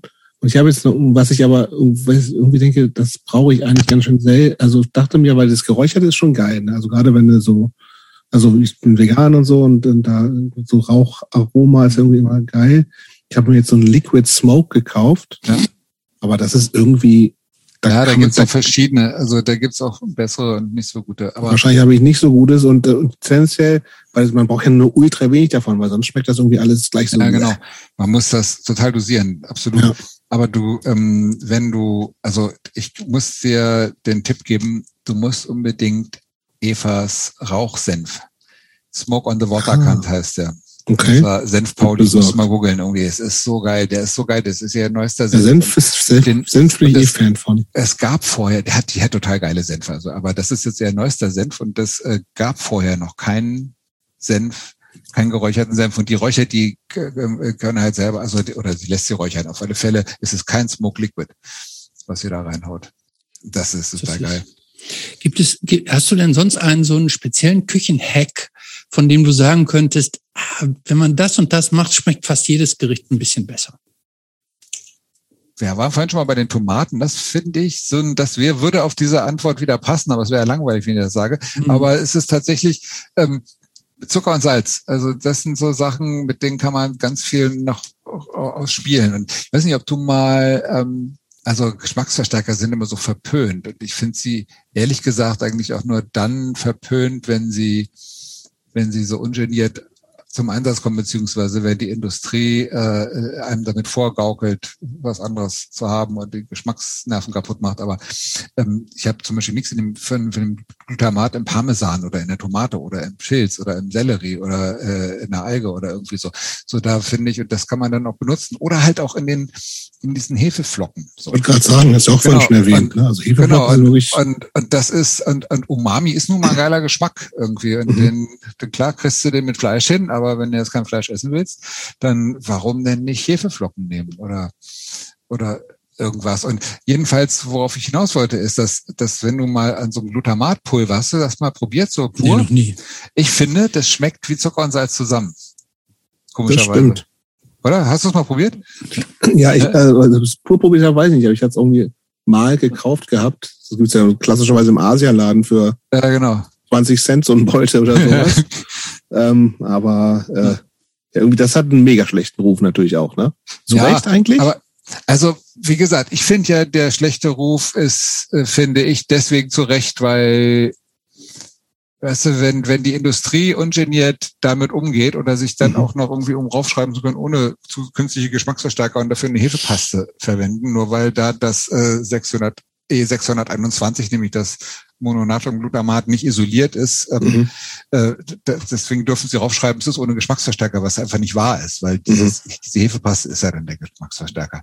Und ähm, ich weiß jetzt auch nicht, ob ich das jetzt unbedingt im Asialat brauche, wo dann die Kelle in dieses weiße Pulver reingeht, aber da habe ich noch nicht mal so, weil das ist ja irgendwie auch so schon fast schon traditionell irgendwie, da habe ich noch nicht mal so, so große Schmerzen mit. Ich habe wirklich große Schmerzen damit, wenn sie, wenn, wenn du eine Ochsenschwanz Suppe vom Knorr kaufst und hinten irgendwie Natrium, Mononatriumglutamat ähm, drin ist ohne Ende, aber kaum Ochsenschwanz. So. Und deshalb kauft, weißt du? Genau deshalb kauft die Obst ja auch keine Ochsenschwanzsuppen.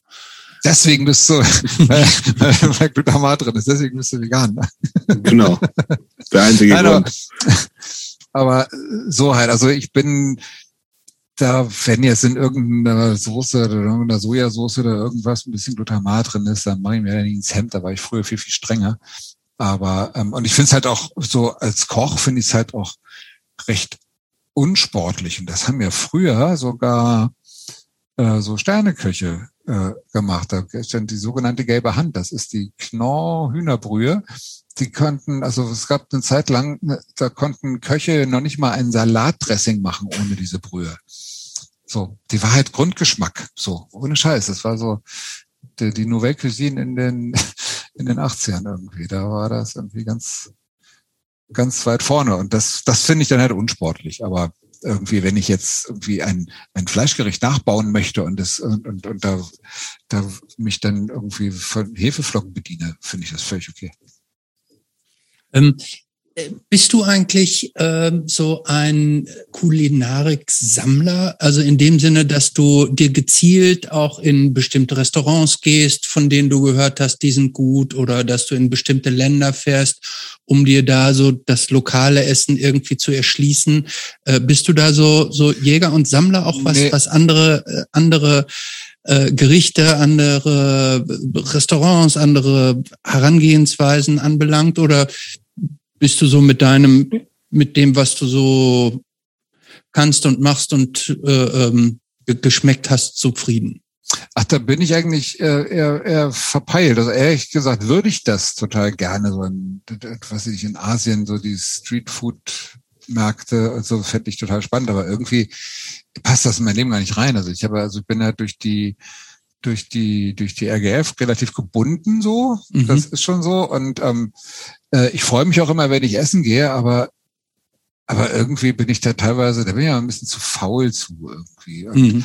es ist jetzt, also was ich ja vorhin auch schon sagte, ist, dass ich ja auch immer politischer werde und ähm, ich tatsächlich auch so ein bisschen meine Also ich weiß nicht, ob ich jetzt hinter der der High-End-Gastronomie so so so überzeugt stehe, weil ich finde, dass das schon ich, ich empfinde das, ich will jetzt da wirklich niemandem zu nahe treten, und ich empfinde das, ich sehe das auch als wirklich als große Kunst an, so, und auch eine Kunst, die der ich gar nicht mächtig bin. Ich bin auch gar nicht auf dieser auf dieser Schiene unterwegs, aber ähm, wenn ich mir auf der einen Seite angucke, wie viele Leute hungern und was wir, was wir an Lebensmitteln wegschmeißen, und ich dann sehe, dass es, dass es irgendwie so, so Sachen gibt, oder, oder ich den Köche reden höre, die, die sich im Fernsehen, also ich habe da mal einen im Fernsehen gesehen, der sich total darüber aufgeregt hat, äh, und seinen, seinen Fischhändler zusammengeschrien hat, äh, der, der Steinbutt sei ja wohl Gift. Der war ihm halt ein bisschen zu klein. So. Und dann, äh, und das, und das kenne ich halt auch irgendwie, wie, wie teilweise Händler zusammengeschissen werden, weil irgendwie einem ähm, Karottengrün ein Blättchen ein bisschen weg war oder so. Und das finde ich dann, also da hört's da bei mir auf, weißt du, so. Mhm. Ich glaube, das ist, glaube ich, auch so ein Ding, warum ich das, glaube ich, echt gerecht finde. Sollen sie ja irgendwie dieses High-End-Ding machen, so von mir aus. Aber mhm. eigentlich wäre da Voraussetzung, dass, ähm, dass Lebensmittel ähm, zu verschiedenen Preisen in verschiedenen Kate- Alterskategorien verkauft werden, weißt du? Also, mhm. dass man irgendwie einen Weg findet, dass man sagt, hier, super frisch, ein, zwei Tage alt, ähm, super duper frisch, kostet richtig viel. Kann sich jeder kaufen.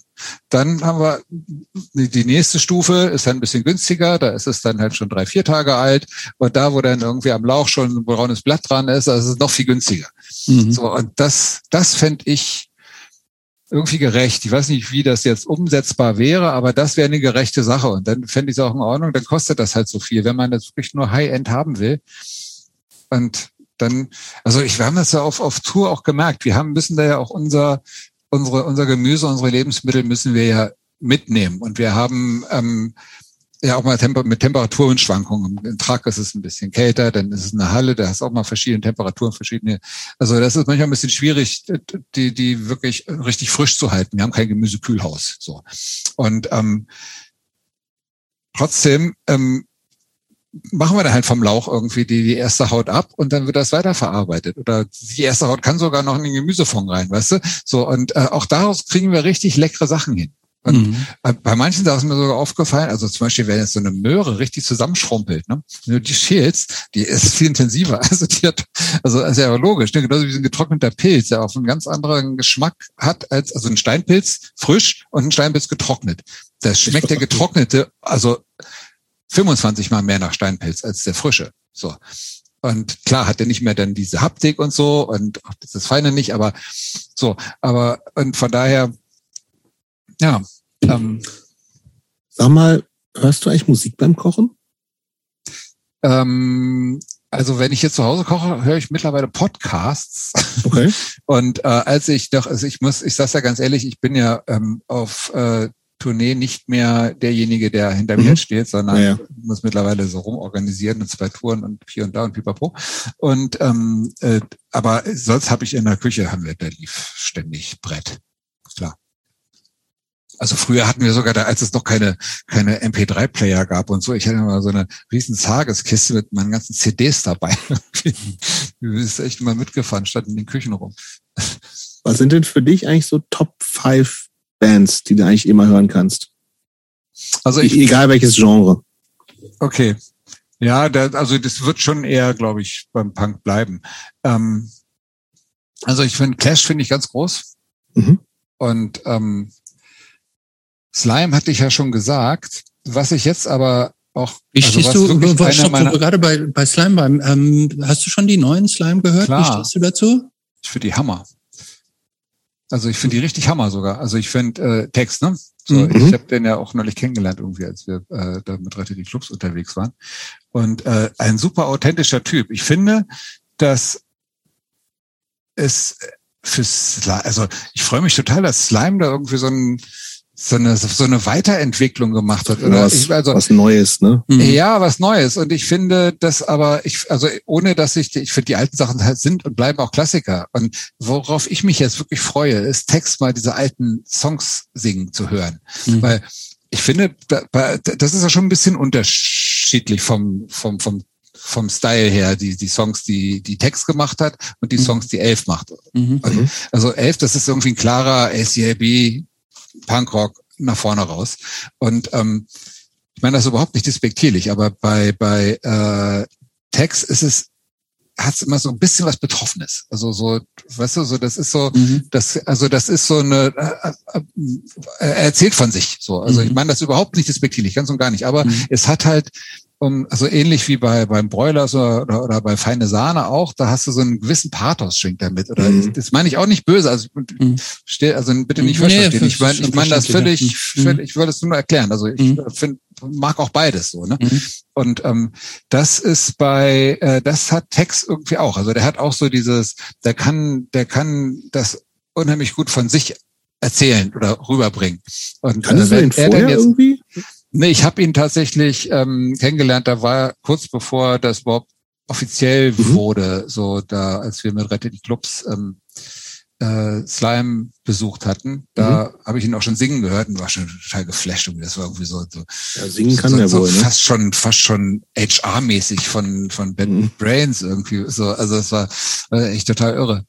Und ähm, aber auf alle Fälle, weiß ich nicht, ich finde, das, das tut der Band total gut und ähm, überhaupt nichts gegen gegen Dicken, aber er ist nur ausgestiegen und ich finde, man kann auch nicht erwarten, dass man jetzt, nee. weil er ausgestiegen ist, dass man da nicht weitermacht. Also, nee, finde ich auch. Und also, das ist auch scheißegal, ob äh, ob das jetzt, muss das jetzt Slime heißen, wo es doch eigentlich ganz anders, ja warum denn nicht? Auch scheißegal, auch Slime.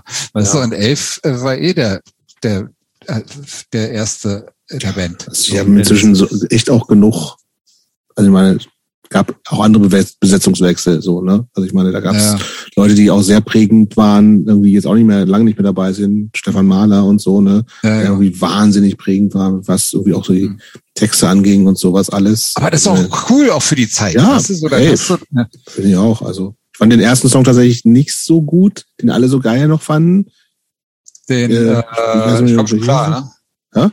Ich komme schon klar. Genau, das genau. Der fand ich nicht so geil. Ich fand diesen, diesen zweiten. Ich fand den ersten geiler. Den fand ich eigentlich so ganz geil. Wobei, es ist halt auch, ich meine, klar, aber, weiß ich, wenn du dir Slime neunzehnhundertachtzig anhörst, hat auch nichts mit Slime neunzehnhundertneunzig zu tun. Das ist eine ganz andere Band, ganz andere ja. Musik auch und so, ne? Also ich. Nein, aber sie sind sich ja auf alle Fälle auch ihrer, ähm, also ihrer Message treu geblieben, so Eben. irgendwie, war eine ja. Messe, so, also, das ist schon, finde auch, find ich, nee, es muss, ich, also ich, wie gesagt. Leute blöd finden, das kann ich auch, Genau. akzeptieren, aber hey, also, mein Gott. Okay, Clash Slime. Clash Slime, wo waren wir noch stehen geblieben? Was haben wir noch? Ach ja, genau, Baboon Show. Baboon Show ah, okay. ist ganz, ganz, ganz groß. Also wirklich, ey, so haben wir uns doch aber immer gewünscht, oder? Also ich habe tatsächlich, ich habe die vor ein paar Tagen zum allerersten Mal gehört. Ich muss gestehen, ah. ich kenne die gar nicht. Und dann, ich kenne die vom Namen Echt? und sowas Musst alles so. Ja. Ey, hört euch die an. Dänische Band, oder? Ne, schwedische. Schwedisch, okay. Und ich habe aber diesen Ey, Song, so einen neuen Song ja, gehört, der echt scheiße ist. So, so ein Sauf-Song.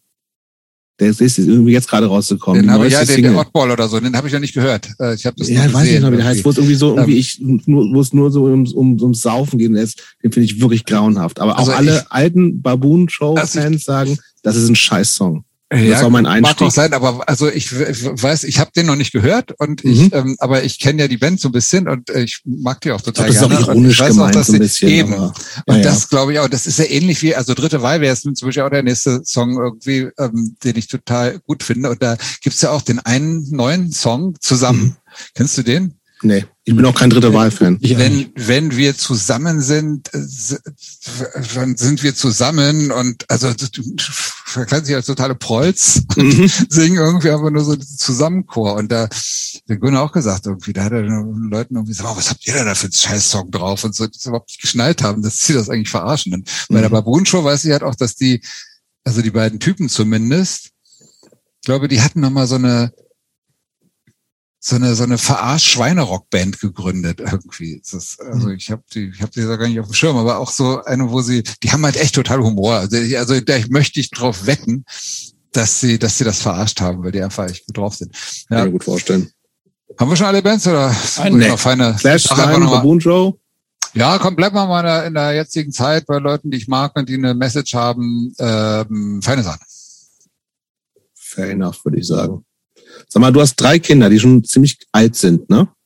Ja, ja, sind alle aus dem Gröbsten raus. Alle, alle aus dem Gröbsten raus. Was hören die eigentlich so für Musik? Ähm, ach, mein Sohn eigentlich auch so ein bisschen, also da der, der, der darf es auch mal Punk sein, aber das ist auch mehr so ein, so ein das Hip-Hopige geht das dann rein. Mhm. Ähm, und meine Tochter, die ist ja auch so ein bisschen hip-hopig oder Alligator finden sie, glaube ich, auch ganz gut. Irgendwie so halt, aber die ist ja auch sehr, sehr offen. Also ich glaube, wenn Wenn sie jetzt hören würde, dass ich sage, meine Tochter ist Fan von Alligator, würde ich mir sagen, hey, ich bin wirklich Fan irgendwie. Naja. So, also, ähm, ja, aber im Prinzip, also was sie auch, also was wir auch alle, also die ganze Familie richtig gut finden, ist auch ähm, die, der Danger Dance Song, was er da hingelegt hat. Ey, das ist wirklich der Hammer irgendwie mit der Von der Kunstfreiheit gedeckt. Ja, also das ist wirklich ein Geniestreich, finde ich. Das finde ich wirklich groß. Also ganz groß. Das ganze Album ist gut. Bin ich ja, auch. Stimmt. Ich finde den Song fast einer der schwächeren, ehrlich gesagt. Ja, ich finde das. Na, ich finde den eigentlich deswegen nicht schwach, weil er so, weil er so das so auf den Punkt bringt und auch halt, ja klar, weil er halt auch irgendwie ja.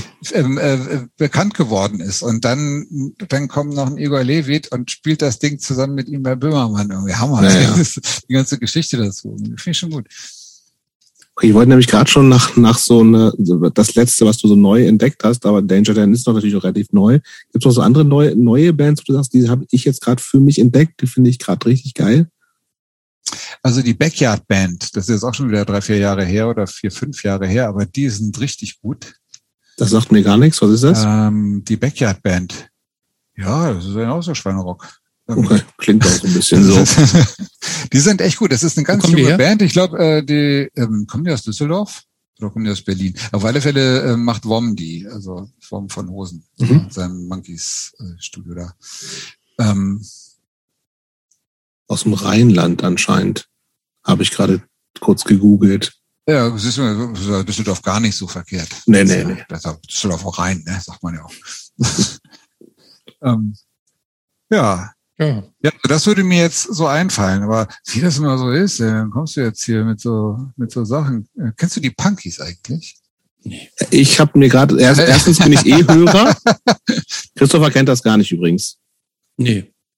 Also ich bin, ich bin so ein, immer noch so ein Old, Oldschool zum Einschlafen Hörspielhörer. Okay, was hast du denn für Hörspiele? Ja, eigentlich, also natürlich immer noch so drei Fragezeichen, D K Gs, habe ich schon irgendwann alles durch und dann bist du auf der Suche nach Neuem. Und dann bin ich tatsächlich irgendwann auf die Punkies gestoßen und ich dachte irgendwie, Christopher schüttelt übrigens nur den Kopf. Ne? So, und dann, nee, vor allem, weil, ich, weil du gerade mir, weil du gerade sagst, dass du T K K G äh, ja, ja. zum Einschlafen. Das ja, aber die kennst du ja alle, so, ne? Und deshalb hörst du die, weil du die kennst.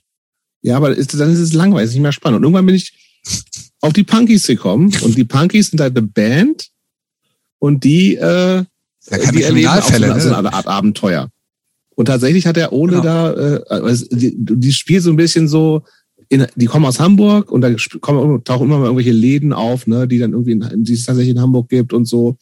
Und die haben so eine, und die sind, also ist, die heißen die Punkies, sind aber, ist keine Punkband. Das ist Nein, so eine. Punky kommt von Mücke, glaube ich. Also genau, das heißt, es ist wohl ein anderes Wort für Mücke, das wusste ich vorher auch nicht. Aber natürlich dachte ich dann zuerst so, einfach gestrickt wie ich bin, oh, so geil, ist über eine Punkband auch noch, ist überhaupt nicht, aber es sind trotzdem ein spitzen Kinderhörspiel, Jugendhörspiel, wie ich finde, was ich da, wo ich auch schon alle durchgehört habe. Wie viele Folgen gibt's da? Äh, siebzig äh, oder sowas? Nee, oh. Also ich meine war die sechsundzwanzig und jetzt sind sie vielleicht bei maximal dreißig oder so, glaube ich. Nein, nein, nein, nein, nein, nein, nee. Ich habe gerade noch mal jetzt Was? in, in Vorbereitung habe ich mir gerade noch mal die mit dir angehört. Crazy Catering. Also mhm. die haben und die das ist, es geht um eine Band. Und die haben irgendwie, äh, die heißt aber das Punkies, ist die sechsundzwanzig. Andere, ich guck gerade nochmal gleich. Und es gibt auch eine, und die haben so eine verfeindete Band, die Crash Kids. Genau. Die das sind geil. So die wilden Leute.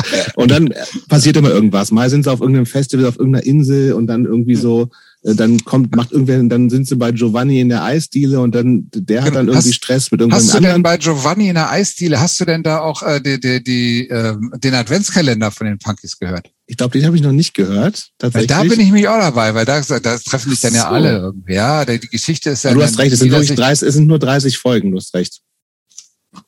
So. Und dann sind sie mal in Frankreich und wie auch immer. Also Spitzending. Äh. Und äh, manchmal gibt's halt so ein bisschen auch so, so Stargäste von diesen ganzen Deutsch, ja, genau, Deutsch-Pop-Pop-Leuten. Johannes mal Oerding. Und Johannes Oerding, irgendwer anders, glaube ich, auch nochmal. Und äh, in der Folge sechsundzwanzig vom letzten Jahr. Da sind die Punkies, haben nämlich das Problem, dass sie nur Scheiße zu essen kriegen. Eine ist, glaube ich, auch Vegetarierin, ne? Eine ist sogar vegan. Ah, okay. Und dann, äh, und dann kriegen die mal nur Scheiße zu essen und dann irgendwie dann die Crash Kids, die haben sich so einem Gesundheitsguru versch- verschrien. Ich bin doch top aktuell. Und dann haben sie, äh, haben sie äh, gesagt, irgendwie kommt dann, ach nee, genau, die sind bei einem Konzert und dann ist, äh, spielen sie so scheiße, weil sie vorher Käsefondue gegessen haben und total platt sind. Aber was ist das? Ein Punky Backstage-Ausweis? Ich bin ja, total klar. neidisch da drauf. Geil, ne? Total geil. So, und dann sind sie total vollgefressen und sind halt so platt von dem Essen. Und alle Leute verlassen und spielen ihre Songs total langsam. Also sie haben auch echte Songs, das ist echt ganz cool. So, sie sind nicht gut, aber sind eigens dafür geschriebene Songs. Ähm, Und dann äh, hauen alle ab, weil die so schlecht spielen. Und der Einzige, der noch da steht in dem, in dem Club, ist Ole Plogstedt. Und er sagt dann, Leute, ihr müsst vernünftig essen. Ich koche euch mal genau. was. Ja, das war so ein bisschen der, das war ein bisschen der Versuch, dass ich da, also das hatte ich da so ein bisschen reingebracht, hat diese. Du wurdest aber diese, angesprochen diese, wahrscheinlich, oder ja, hast dich nicht ja, selbst klar. darum gekümmert? Nein, nein, aber so dann, äh, das hat nichts mit, also der, der gröbste, der, der meist aufgesagteste Spruch bei den Kochprofis war ja, das hat mit Essen nichts zu tun oder so, oder okay. mit Kochen nichts zu tun. Und da, irgendwie so, das habe ich probiert zu adaptieren, das kam aber glaube ich nicht so gut. Das ist hat, mir nicht das aufgefallen hat, zumindest. Hat mit Musik nichts zu tun und das war irgendwie hinterher ganz schmierig und dann ganz schleimig, aber am Nachgeschmack dann so und irgendwie so habe ich das dann probiert irgendwie zu erzählen. Aber ähm, nein, aber das Geile ist, ich durfte dann ja auch, oder ich, das ja, hieß dann ja auch, ich sollte dann ja auch einen eigenen Song machen, den ich dann ja auch mhm. selber, den habe ich den Text habe ich selber geschrieben. Ach, also, ernsthaft? Ja, da bin ich, ja, deswegen kommt da auch Oxfam vor, beziehungsweise so die... Ja, nee, das ist schon viel, die, ist schon sehr real. Also man äh, sagt es der Regierungsverwaltung, wir wollen keine Massentierhaltung. Und äh, äh, die, äh, die Manager gewinnen, während irgendwie, keine Ahnung, irgendwo... Ja, ja, Willst du das ja, auch noch vorsingen jetzt und nicht nur zitieren? Nee, das, das kriege ich hin. Das, den Text habe ich nicht mehr, aber ich habe ja noch einen Song geschrieben, und zwar zum Weihnachtsding. Und zwar dabei die Geschichte, ah, dass die fanden das, ja Weihnachten das, scheiße, dann haben sich bei Gino in der Eisdiele getroffen. Ne, Gino, kennst du ja? Nee, natürlich. Und ähm, ich, ich bin auch gelandet mit meinem Foodtruck, weil ich war gerade auf dem Weg zur Weihnachtsfeier von Fury in the Slaughterhouse und äh, war Schneesturm. Deswegen bin ich dann da gelandet und dann habe ich Kai angerufen. Der hat auch wirklich mitgesprochen. Also Kai... Ja. Und habe mit ihm telefoniert, gesagt, geht nicht, ja, nee, wir kommen ja auch gar nicht weg. Und so, okay, lass Ostern machen, okay, tschüss. Und dann haben wir da gekocht. Und dann habe ich ihm vorgesungen, was ich da gekocht habe. Und das ist so ein bisschen so Run-D M C-Style gewesen. Das muss, muss ich nachholen. Mal, muss ich mal anhören. Und ich glaube, Türchen fünfzehn, meine ich, war es. Und das geht also, jetzt weiter? Ja. Also das wird... Äh, weiß ich nicht, also weiß ich nicht, wenn die mich nochmal fragen, mache ich mit, aber die machen weiter, ja, ja klar. Also so, das, das ist so eine, seit wann seit wann ist das gelauncht so, und seit wann gibt es das? Nicht so ewig lange, glaube ich. Ja, dreißig Folgen kann ja nicht so lange sein. Nee, nee, also so nee, nee. Nicht, aber ein paar Jahre ist... Ich guck gerade mal ganz kurz ja. hier, wann die... Sag mal, die Folge haben doch gerade ein Jubiläum gehabt, irgendwie war das ja. zwanzig sechzehn immerhin schon. Oh gut, fünf Jahre. Ja, fünf Jahre, siehst du. Aber ich hab's, ja, also wie gesagt, ich kann, ich kann für Leute, die Hörspiele gern hören, ich und kann die Partys empfehlen. Das Schöne daran ist ja, das hat sich ja die ähm, die Corinna, die Produktmanagerin, die kenne ich nämlich, weil die nämlich auch den Fettdruck von Fury gemacht hat. Daher kenne ich die noch. Über die kenne ich ja noch eine Oliver Rohrbeck, die früher Produktmanagerin auch von den drei Fragezeichen war. Und hast du nicht gesehen? Und die mhm. hatte mich dann da halt auch angehauen. Und die hat das zusammen mit dem Uli Arndt, glaube ich, auch erfunden. Und dann haben sie da irgendwie was sich überlegt und haben das Ganze dann äh, der Sony vorgestellt. Ja, ja, mach mal. Und dann haben die gemacht. Und deswegen sind die auch so frei. Also die können... Ähm, die, also auch ich konnte doch die Geschichte noch mit umschreiben oder was oder hätte ich machen können, mhm. habe ich also so in kleinen Wortwahl sowieso, aber so die sind überhaupt nicht festgelegt und können halt genau mit diesen ganzen mit diesen ganzen Locations auch in Hamburg spielen und so und das ist das macht das Ganze echt so charmant, finde ich. So. Ich finde das, das super, digital, ich werde immer, ich werde immer belächelt, auch zu Hause hier, meine Freundin belächelt mich immer, wenn ich, wenn ich über die Punkies höre. Und ich finde das nee, gut, Punk, dass Punkies. Niemand darf was gegen die Punkies sagen, oder, Ole? Nein, auf gar keinen Fall. Gibt es die auch als Kassette? So wie, wie nee, die gab's, die gibt's doch nicht mal mehr als C D. Also die gibt's, die gab's, die ersten Folgen gab's als C D, aber dann haben sie es nur noch jetzt gestreamt, ja, weil keiner haben ja irgendwie das Streamen, die Leute streamen nur noch. Mhm. Ich auch. Ja. Von mir gibt's kein Geld. Ja, ich hätte da gerne eine C D von gehabt, aber dadurch, dass wir ja auch diese Rezepte für die für die Folge, da haben wir auch gekocht mhm. und haben wir so Promo-Geschichten gemacht, da habe ich auch meiner kleinen kulinarisch-solidarisch-Küche und da gibt's auch ein Schild, was wir dann irgendwie in die Küche gehängt haben mit dem Cover, also ich habe das Cover, ein ganz großes sozusagen im Lager steht. Ja, du bist da auch ja drauf, drauf selbst drauf gezeichnet. Ja, ne, Wahnsinn. Wobei die Punkies sehen, die Punkies sehen ein bisschen, das ist überhaupt nicht mein Style.